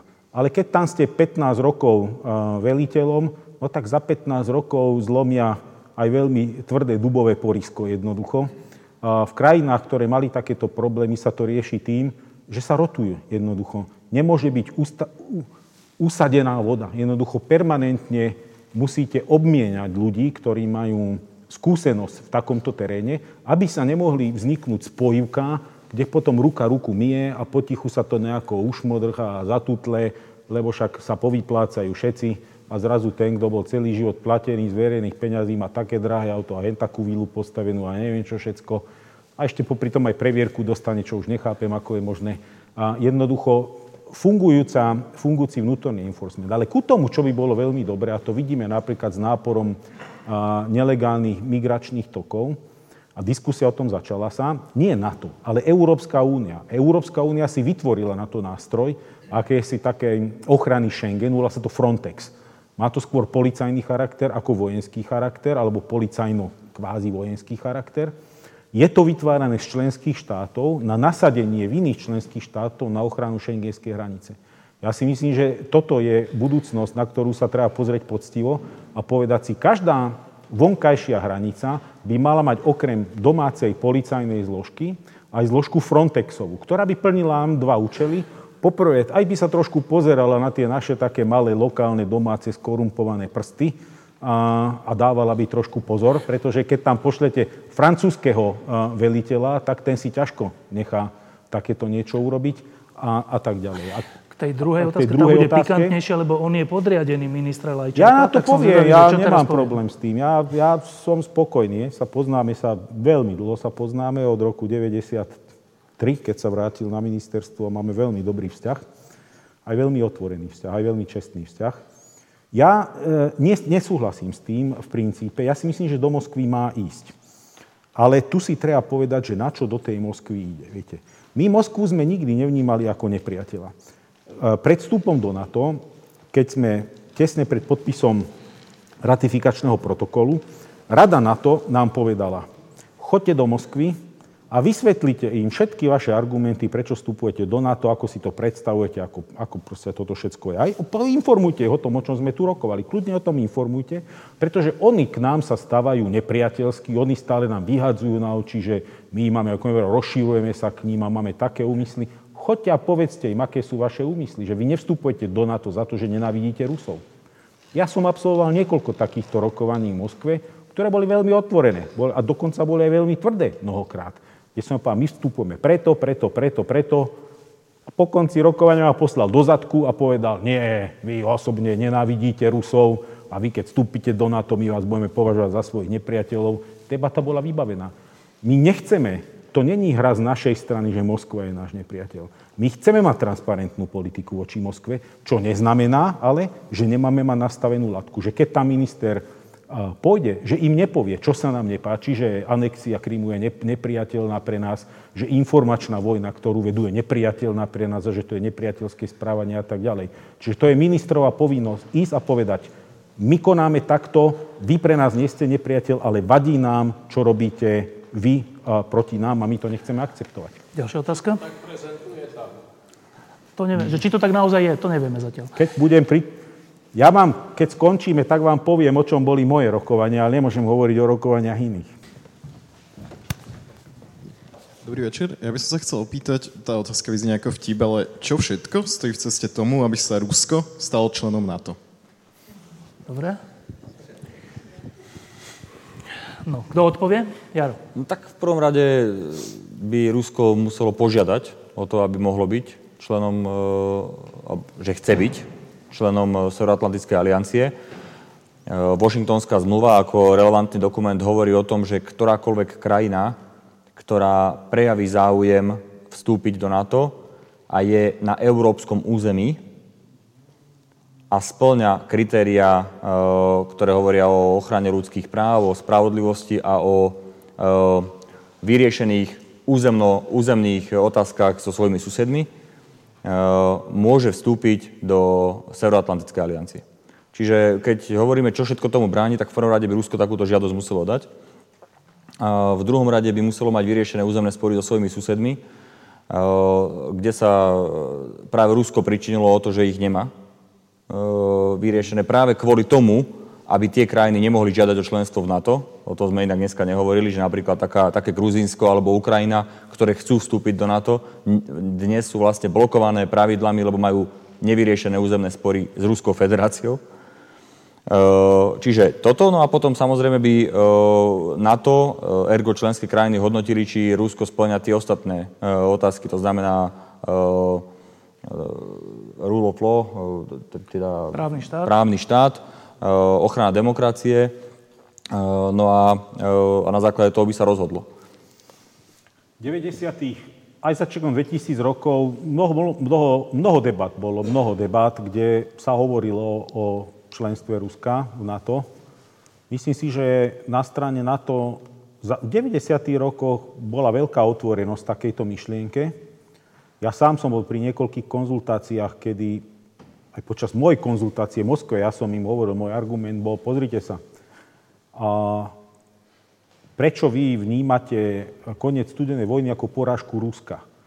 A, lebo oni to tak stále dodneska tak vnímajú, že pád Sovietskeho zväzu bolo najväčšia tragédia v histórii. Ja som, môj argument bol taký, že studená vojna nebola vojna Američanov a Rusov. Studená vojna bola vojna princípov liberálna demokracia versus komunistická autokracia. Veľmi jednoduché. A komunistická autokracia prehrala, pretože skolabovala, pretože bola neefektívna, lebo neefektívny systém nemôže, tak ako fazula nenarastie do neba, ako kolegy sa pučila jednoducho, nenarastie. A komunizmus skolaboval. A hovorím, koniec studenej vojny je absolútna fantastická príležitosť pre všetkých slobodu milujúcich Rusov. A pre keď sa pozrieme na globálny vývoj, a už tá dynamika globalizácie bola jasná v 90. rokoch, aj výzvy, ktoré to prinesie, vždy som im hovoril, kto je pre vás najprirodzenejší spojenec? Je tým, hádam, Európa je predsa len civilizačne vám bližšia ako celý zvyšok sveta. Predsa sme, napriek tomu, že to je ortodoxná, skôr byzantínska kultúra a nie aristotelovská západná kultúra, ale napriek tomu je stále bližšia ako, ako mnohé iné.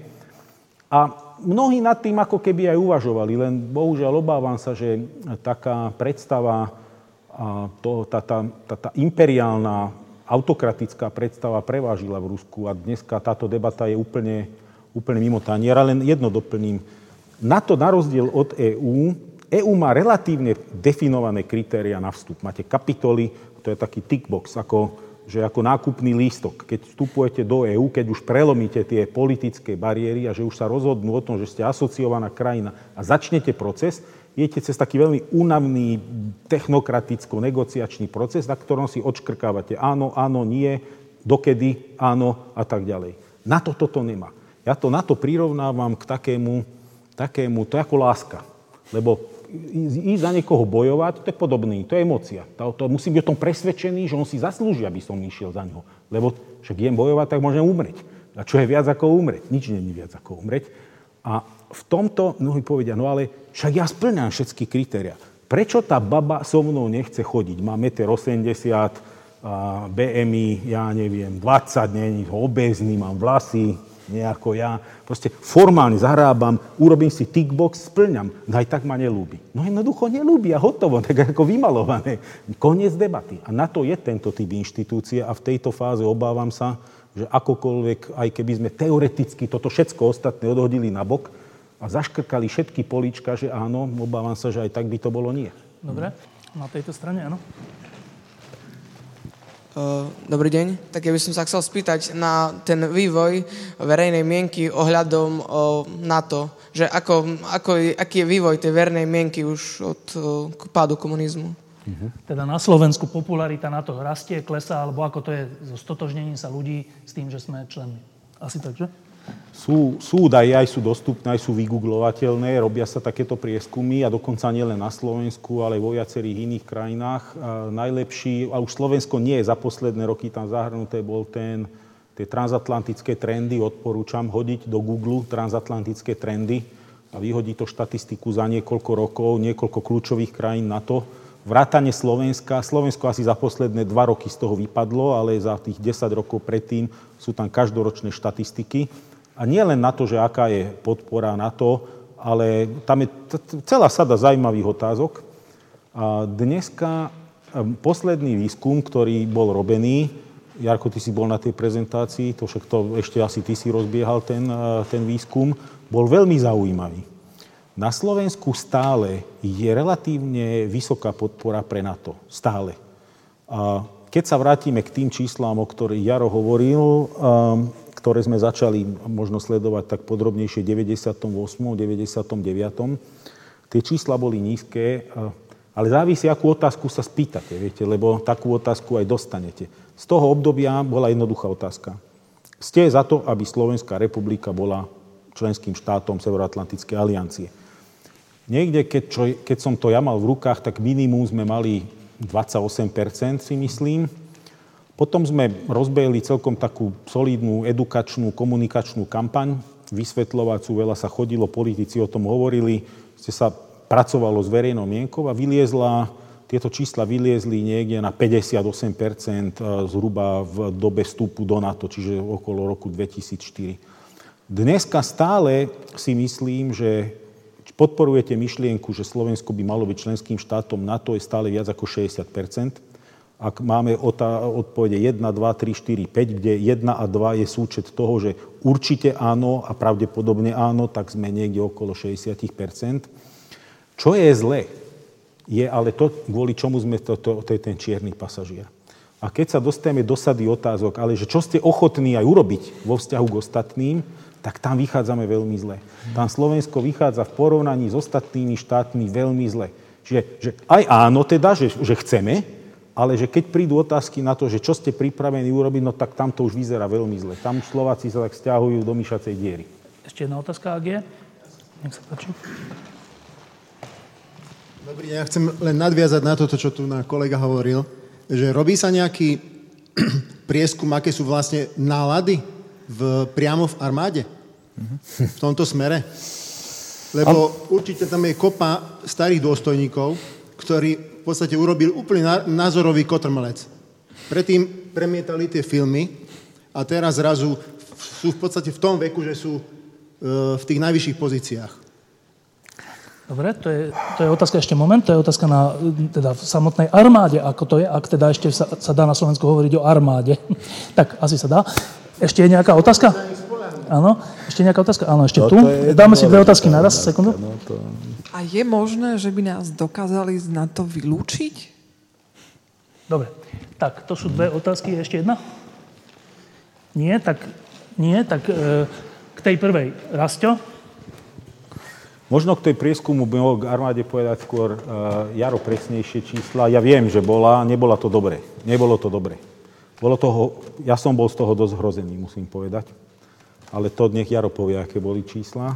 K tomu, k tomu prekrutkom, nech ma inšpiruje tento Prešov, viete, lebo keď som tu ja slúžil veliteľom Prešovskej divízie, bol tedy generálmajor Horský. A náčelníkom štábu bol plukovník Čmilanský. Staré komunistické kadre, by ste si povedali. My sme zahájili hľadovku v kasárniach, Rozposlali sme to z nášho kasárenského faxu, ja som vtedy mladý podporučík. A tí chlapi prišli, prišiel Horský, prišiel Čmilánsky, prišli debatovať s vojakmi v teplákoch a musím povedať, že debatovali čestne s nami. Vtedy som si bol vedomý, že za to rozposielanie faxu a za to, čo som tam povedal, ak sa komunista vráti, tak zrejme svoju dceru uvidím, keď bude mať 20 rokov ale taká bola doba. Je to a bola potom... v 89. Áno, áno, áno. A A tedy som na združení toho štábu povedal pred tými ľuďmi ako mladý podporučík, lebo sme boli len dvaja, čo sme boli ako nie profesionálni vojaci, keď tam niektorí začali hovoriť takí mladí jastrabí, a väčšinou nie títo starí skúsení, a takí mladší, takí zdraví za kariérou, takí kapitáni. A na čo sme tu, a na čo nás má strana a vláda, poďme do ulice a poďme na tých študentov. Ja som sa postavil a hovorím, a na akých študentov to chcete ísť? Však to sú vaše deti, veď, veď to sú moji, moji bratia, veď to sú moji spolužiaci. Jakože, že armáda tu není od toho, aby sme chodili byť študentov po hlave, to není naša úloha. A potom bolo ticho a potom pre, pretočím pár rokov dozadu, prišiel som na ministerstvo obrany tesne pred našim vstupom ako štátny tajomník. Samozrejme, že títo ľudia, veľa z nich tam bolo. Ale týchto, ktorých som si pamätal ako čestní ľudia, Horský bol čestný človek, aj Čmilánsky oče, možno už nestačil e, na tú dobu, ktorá prichádzala, a čestne sme si to povedali, ale a Čmilánsky sám v jednej fáze uznal, hovorí, ja si vás už tam nepamätám, a som mu povedal, pamätáte si na to stretnutie? Hovorím, áno, no tak ja som bol jeden v tých teplákoch, čo tam sedel. Hovorím, ale, a on už tedy čakal, že zrejme mu poviem, tak si to zbalte a chodte do keľu. A, a ja som povedal, nie, ja si myslím, že ste sa zachovali čestne, snažíte sa a koľko sa snažíte, toľko sa snažíte. A on sám prišiel po tej fáze a hovorí, že viete čo, ja už na tú dobu nestíham, lebo tú angličtinu sa už nikdy nedoučím, ja viem, že ju potrebujem, ja viem, že to vyžaduje iné veci. A hovorím, OK, proste vy ste ne, neboli z tých, ktorí chceli ísť do ulic a, a tak ďalej. Čiže ne, ja nechcem paušalizovať. Nie, nie všetci boli chorí, a nie všetci boli zlí. Ja nemám rád také, že revolučné a teraz popráme kráľa aj s jeho rodinou, aj všetkých. Ja som za to, aby sme odfiltrovali. Ale čo ma dneska zhrozuje, že aj v generácii ľudí, ktorá vyrástla už celú svoju kariéru v tomto systéme, nájdeme ľudí, ktorí sú ale totálne ako vymletý mlinček. Ako keď Štefan hovoril, viete, ja som za svoju kariéru prešiel nemeckých, stretol nemeckých, francúzských, britských vojakov, amerických.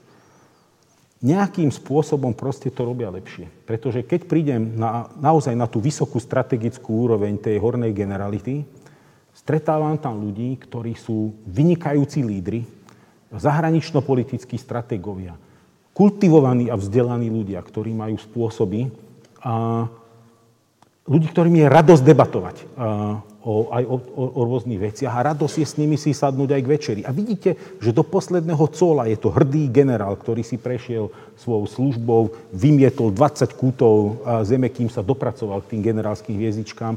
Toto bohužiaľ sa nám nepodarilo jednoducho. Až na výnimky, ktoré zrátam menej, menej ako na takto. A teraz, Jaro, ty povedz to, lebo to ma zaujalo, ty si povedal, že z nejakého prieskumu, to bola tá otázka, že aké sú nálady medzi vojakmi, si povedal, že z nejakého prieskumu si až zrozený, alebo ne, nechceš, to, ho, nechceš ne, ho hovoriť, ne, že radšej možno bude viacej čísla. Ja, som, ja som to dal z ruky, som sa bol z toho ničím, Jožiši Kriste, hovorím, to nebudem ani čítať. Hovoríme o dvoch veciach teraz. Ako prieskum, ktorý uh, si ministerstvo robilo vnútorne, uh, je tam na to útvar, ktorý, alebo bol tam na to útvar, ktorý robil prieskum verejnej mienky dlhodobo tak uh, tie čísla neboli zlé. Tie čísla boli uh, nad priemerom Slovenskej republiky. To znamená, keď Slováci boli aj 60% za členstvom NATO, tak v ozbrojených silách to bolo nad 70 Čím vyššia hodnosť, tým uh, viac inklinujúci k Severoatlantickej aliancii. Posledné obdobie je nebezpečné a, a vy, vyvoláva veľa otázok. Mne sa dostal do rúk, neviem, či raz ste hovoril o, ten, o tom istom prieskume, mne sa dostal do rúk tak e, neplánovane a náhodou e, prieskum, ktoré si dala robiť politická strana tesne pred voľbami poslednými a bol zameraný na e, bezpečnostné zložky všetky. Mm. Okrem, myslím, Hej, to, to, no. okrem, myslím, SIS a Národného bezpečnostného úradu, tam sa vyjadrovali všetky bezpečnostné zložky v krajine a, a nebolo to o náladách voči Severoatlantickej aliancii, ale voči politickým stranám. A, hodnotový kompas. Tak a, a riziko, riziko, ktoré mi zasvietilo do očí a ktoré ma šokovalo, bolo to tá podpora extrémizmu medzi predstaviteľmi ozbrojených síl Slovenskej republiky. A už teraz nechcem tu hovoriť o konkrétne jednotky alebo dvojky čísla, ale myslím, že e, tá podpora e, extrémistickej politickej strane e, sa hýbala niekde okolo 15% Čo je teda pre mňa ako veľký varovný prst, a práve kvôli tomu hovorím, že akékoľvek prejavy extrémizmu, e, nehovoriac o neonacizme, neofašizme v ozbrojených silách, alebo aj akéhokoľvek extrémizmu lavicového, jednoducho by mali byť okamžite eliminované. lebo keď toto podceníme, tak bude veľký problém. Ak dnes hovoríme, že v ozbrojených silách je, zjednoduším, za, za okrúhlym 15 tisíc vojakov, no tak 15% z toho je cirka 2000 ľudí. 2000 ozbrojených, ozbrojených vycvičených, vytrenovaných ľudí, ktorí inklinujú k extrémizmu. Tu je jeden, jedna vec, ktorá je dôležitá. Zbraň, ozbrojená sila je monopol štátu. Dám jediný monopol, ktorý je absolútne nespochybniteľný. Akékoľvek úvahy na to, že štát nemá mať monopol v tejto oblasti, sú totálne šialené, nepriateľné, nebezpečné. No a ešte tam bola tá otázka, že či nás môžu z NATO vylúčiť? To na to je asi jednoduchá odpoveď? No, tak nikdy sa to nestalo. E, neexistuje na to precedens a predpokladám, že e, z aliancie sa vylúčiť nedá. Nie je na to mechanizmus. Právny mechanizmus na to nie. Nie, presne tak. A, a keďže by to malo fungovať všetko na základe toho, že na to musí byť pravidlo, takže predpokladám, že nie. Môže členská krajina možno požiadať, e, ale ani taký precedens nie je. Bol precedens v prípade Francúzska, ktoré vystúpilo z vojenských štruktúr, to znamená, politicky boli stále členom Severoatlantickej aliancie, ale nezúčastňovali sa hlasovaní o vojenských rozhodnutiach a nemali svoj personál vo vojenskej štruktúre. Čiže niečo takéto tam bolo, eh, ale eh, ako vylúčenie alebo odchod eh, zatiaľ nebol realizovaný, takže nemyslím si, že by nás mohli vylúčiť. No, začali sme otázkou a celá táto diskusia má vlastne takú, tak, taký nadpis, že či sme alebo nie sme čierny pasažier tohto združenia krajín, ktoré si vzájomne garantujú bezpečnosť a pomoc. Tak teraz sme na konci, ja tú otázku troška preformulujem, že lebo som rozumel nad tým, že dobre, keď sme čierny pasažier a ďalších 28 alebo koľko je nie čierny pasažier, tak to máme aj v našich autobusoch a predsa to MHD ešte nejak funguje. No. Ale keby boli z tých, z tých 30 v jednom autobuse 25 čierni pasažieri, tak to MHD bankrotuje. Prestanú tie tie autobusy chodiť, lebo nemajú z čoho. Tak ak, sa, ak som vás dobre počúval celý ten čas, tak sa mi zdá, že toto troška hrozí. Že trochu hrozí, že celý ten mechanizmus, ak tie jednotlivé súčasti toho mechanizmu nebudú lojálne k tomu celku, nebudú si uvedomovať, že vrátane nás, Slovenska, že to je aj naša zodpovednosť, no tak ten celý mechanizmus prestane fungovať a iní silní hráči, Rusko, Čína, neviem kto, to prevalcujú. Tak teraz je rok 2016, tak skúste tak sa pozrieť dopredu, že hrozí nám to? No, začnem, budem sa pozerať dopredu, ale začnem trošku vzadu. E, Prvá svetová vojna, druhá svetová vojna, obdobie po skončení druhej svetovej vojny, vždy v našom priestore garantoval mier a bezpečnosť náš spojenec spoza Atlantiku, Spojené štáty. Hovorilo sa predtým, že tie celkové výdavky na obranu budú 50% USA v NATO, 50% USA a 50% európsky spojenci plus Kanada. Čiže aby to sedelo, že jednoducho bude to 50 ku 50. Dnes sú Spojené štáty 75 alebo 73, to je jedno, a zvyšok sú európsky spojenci a Kanada. A my za to, že Američania dávajú tri štvrtiny e, peniazy na to, aby chránili euroatlantický priestor, rozumej, obránili Európu, tak my za to do nich kopeme, nadávame im, e, hovoríme o nich, že sú svetoví policajti, ktorí robia všetko zle vo svete, že za tým sú petrodoláre a všetky ostatné negatívne veci. A nehovoria to už len tí, tí, tí Rusi a tí širiteľia propagandy, ale už aj tie nálady, o ktorých sme sa bavili v našich krajinách. No, čiže ani neplatíme, ani im neďakujeme, no tak prečo a dokedy ich to ešte bude baviť? Hej? To ako keď zoberiete pár kamarátov na pivo a vždycky platia oni. Hej? 5 krát ideme na pivo, 5 krát platí kamarát. Ešte mu za to vynadaš. A potom mu ešte budeš nadávať, že ty si taký soma, že ty furt platíš za to pivo, ale nikdy ho nezaplatím. Hej? no tak už ho to prestane baviť v istom momente. A to je Trump. A, a to je tá debata, ktorá... A preto tam našiel ten sentiment, lebo to je pravda.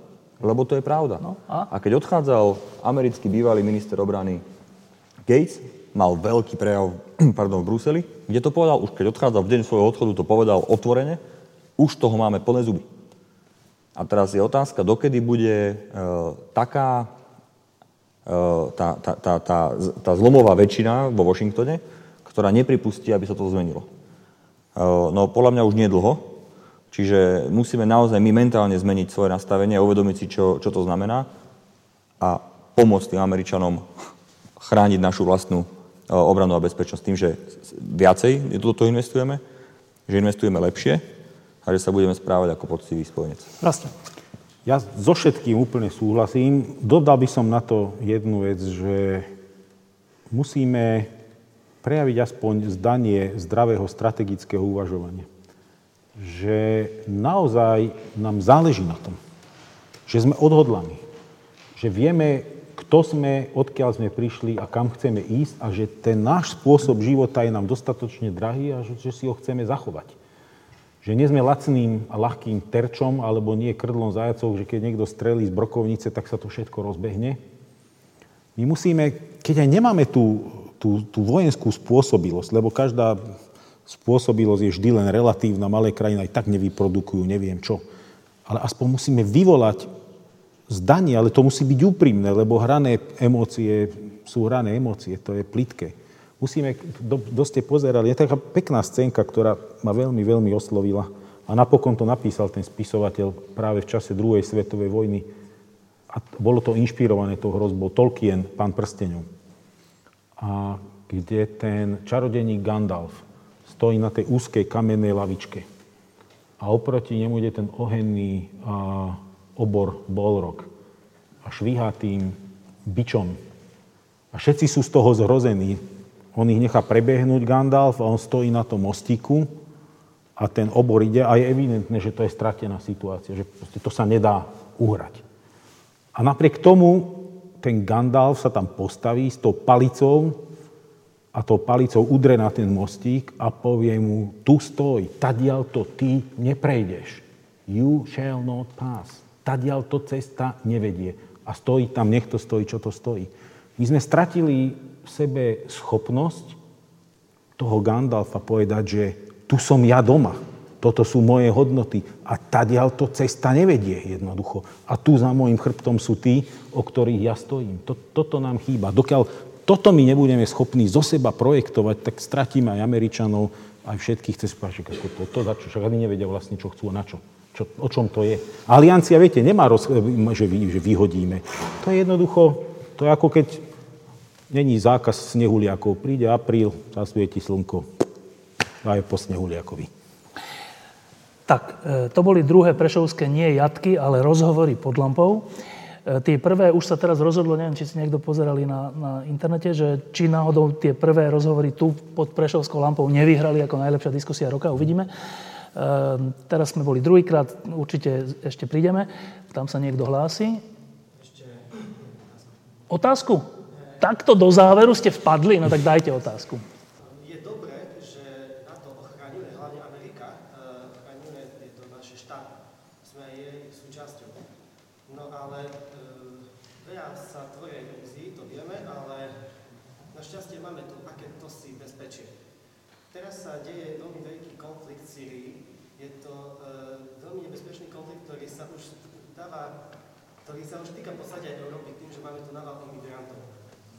My našťastie máme tu ochranu od NATO a máme tam aj americké vojska, ktoré, ktoré tú bariéru toho násilia snažia sa nejak tak vybudovať, aby sa to násilie nedostalo do našich krajín.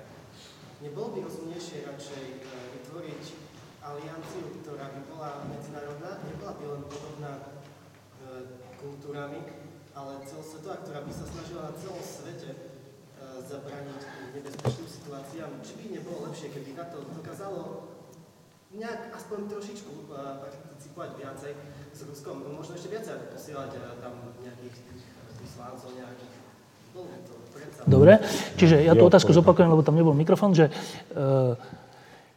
že NATO je organizácia, ktorá, ktorá je združením krajín, ktoré si garantujú navzájom bezpečnosť, ale otázka bola, že ale však máme konflikty inde, v Sýrii a tak, a či by nebolo lepšie alebo dobré, aby vzniklo niečo celosvetové, ktoré by sa voči takýmto násilným veciam a zlu stávalo spoločne. Úplne krátko, jeden aj druhý. Áno, je, také máme. Máme OSN, máme v prvom rade, zastrešujúca organizácia, ktorá má presne takýto mechanizmus a to robí, však máme mnoho operácií OSN. Máme na to ďalšiu organizáciu, ktorou členskou krajinou je Rusko. A v tej prvej OSN tam je navyše kľúčovým členom Bezpečnostnej rady. Ďalšia organizácia je OBSE. OBSE, a Organizácia pre bezpečnosť a spoluprácu v Európe, so sídlom vo Viedni, Je ktorá je Rusko? č- Rusko členom. No a ku tomu navyše NATO má mechanizmus, ktorý je dneska veľmi intenzívne využívaný, a to je NATO plus formát, NATO a partnery.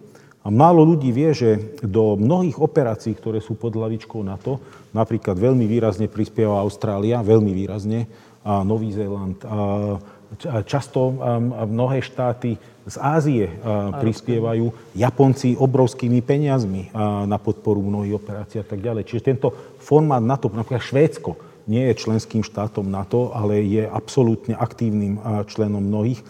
To, že tam Rusko nie je, je jeho voľba. To nie je, že by to na to nechcelo. To, tá ponuka tam bola mnohokrát. Čiže viete, už čo by sme mohli vytvoriť viac, než je mechanizmus OSN a, a? OBSE a NATO+, plus, ani si to neviem teoreticky predstaviť. A navyše, to, čo máme, to OSN a OBSE, vidíme, ako často je to absolútne nefunkčné práve tým, že tam je toľko veľa štátov s takými rôznorodými, rôznorodými záujmami. Potom to končí tými srebrenicami. V tej Bosne boli jednotky s takýmto mandátom, aj ruským mandátom. A skončilo sa to masovou vraždou. Dobre, tak a to už bola naozaj posledná odpoveď, aj otázka tejto druhej Prešovskej podlampov. Ďakujem, že ste prišli a ďakujem teda našim hostom Jarovi Naďovi a Rastovi Káčerovi. Ďakujem pekne, dobrý večer. Ďakujem za pozvanie.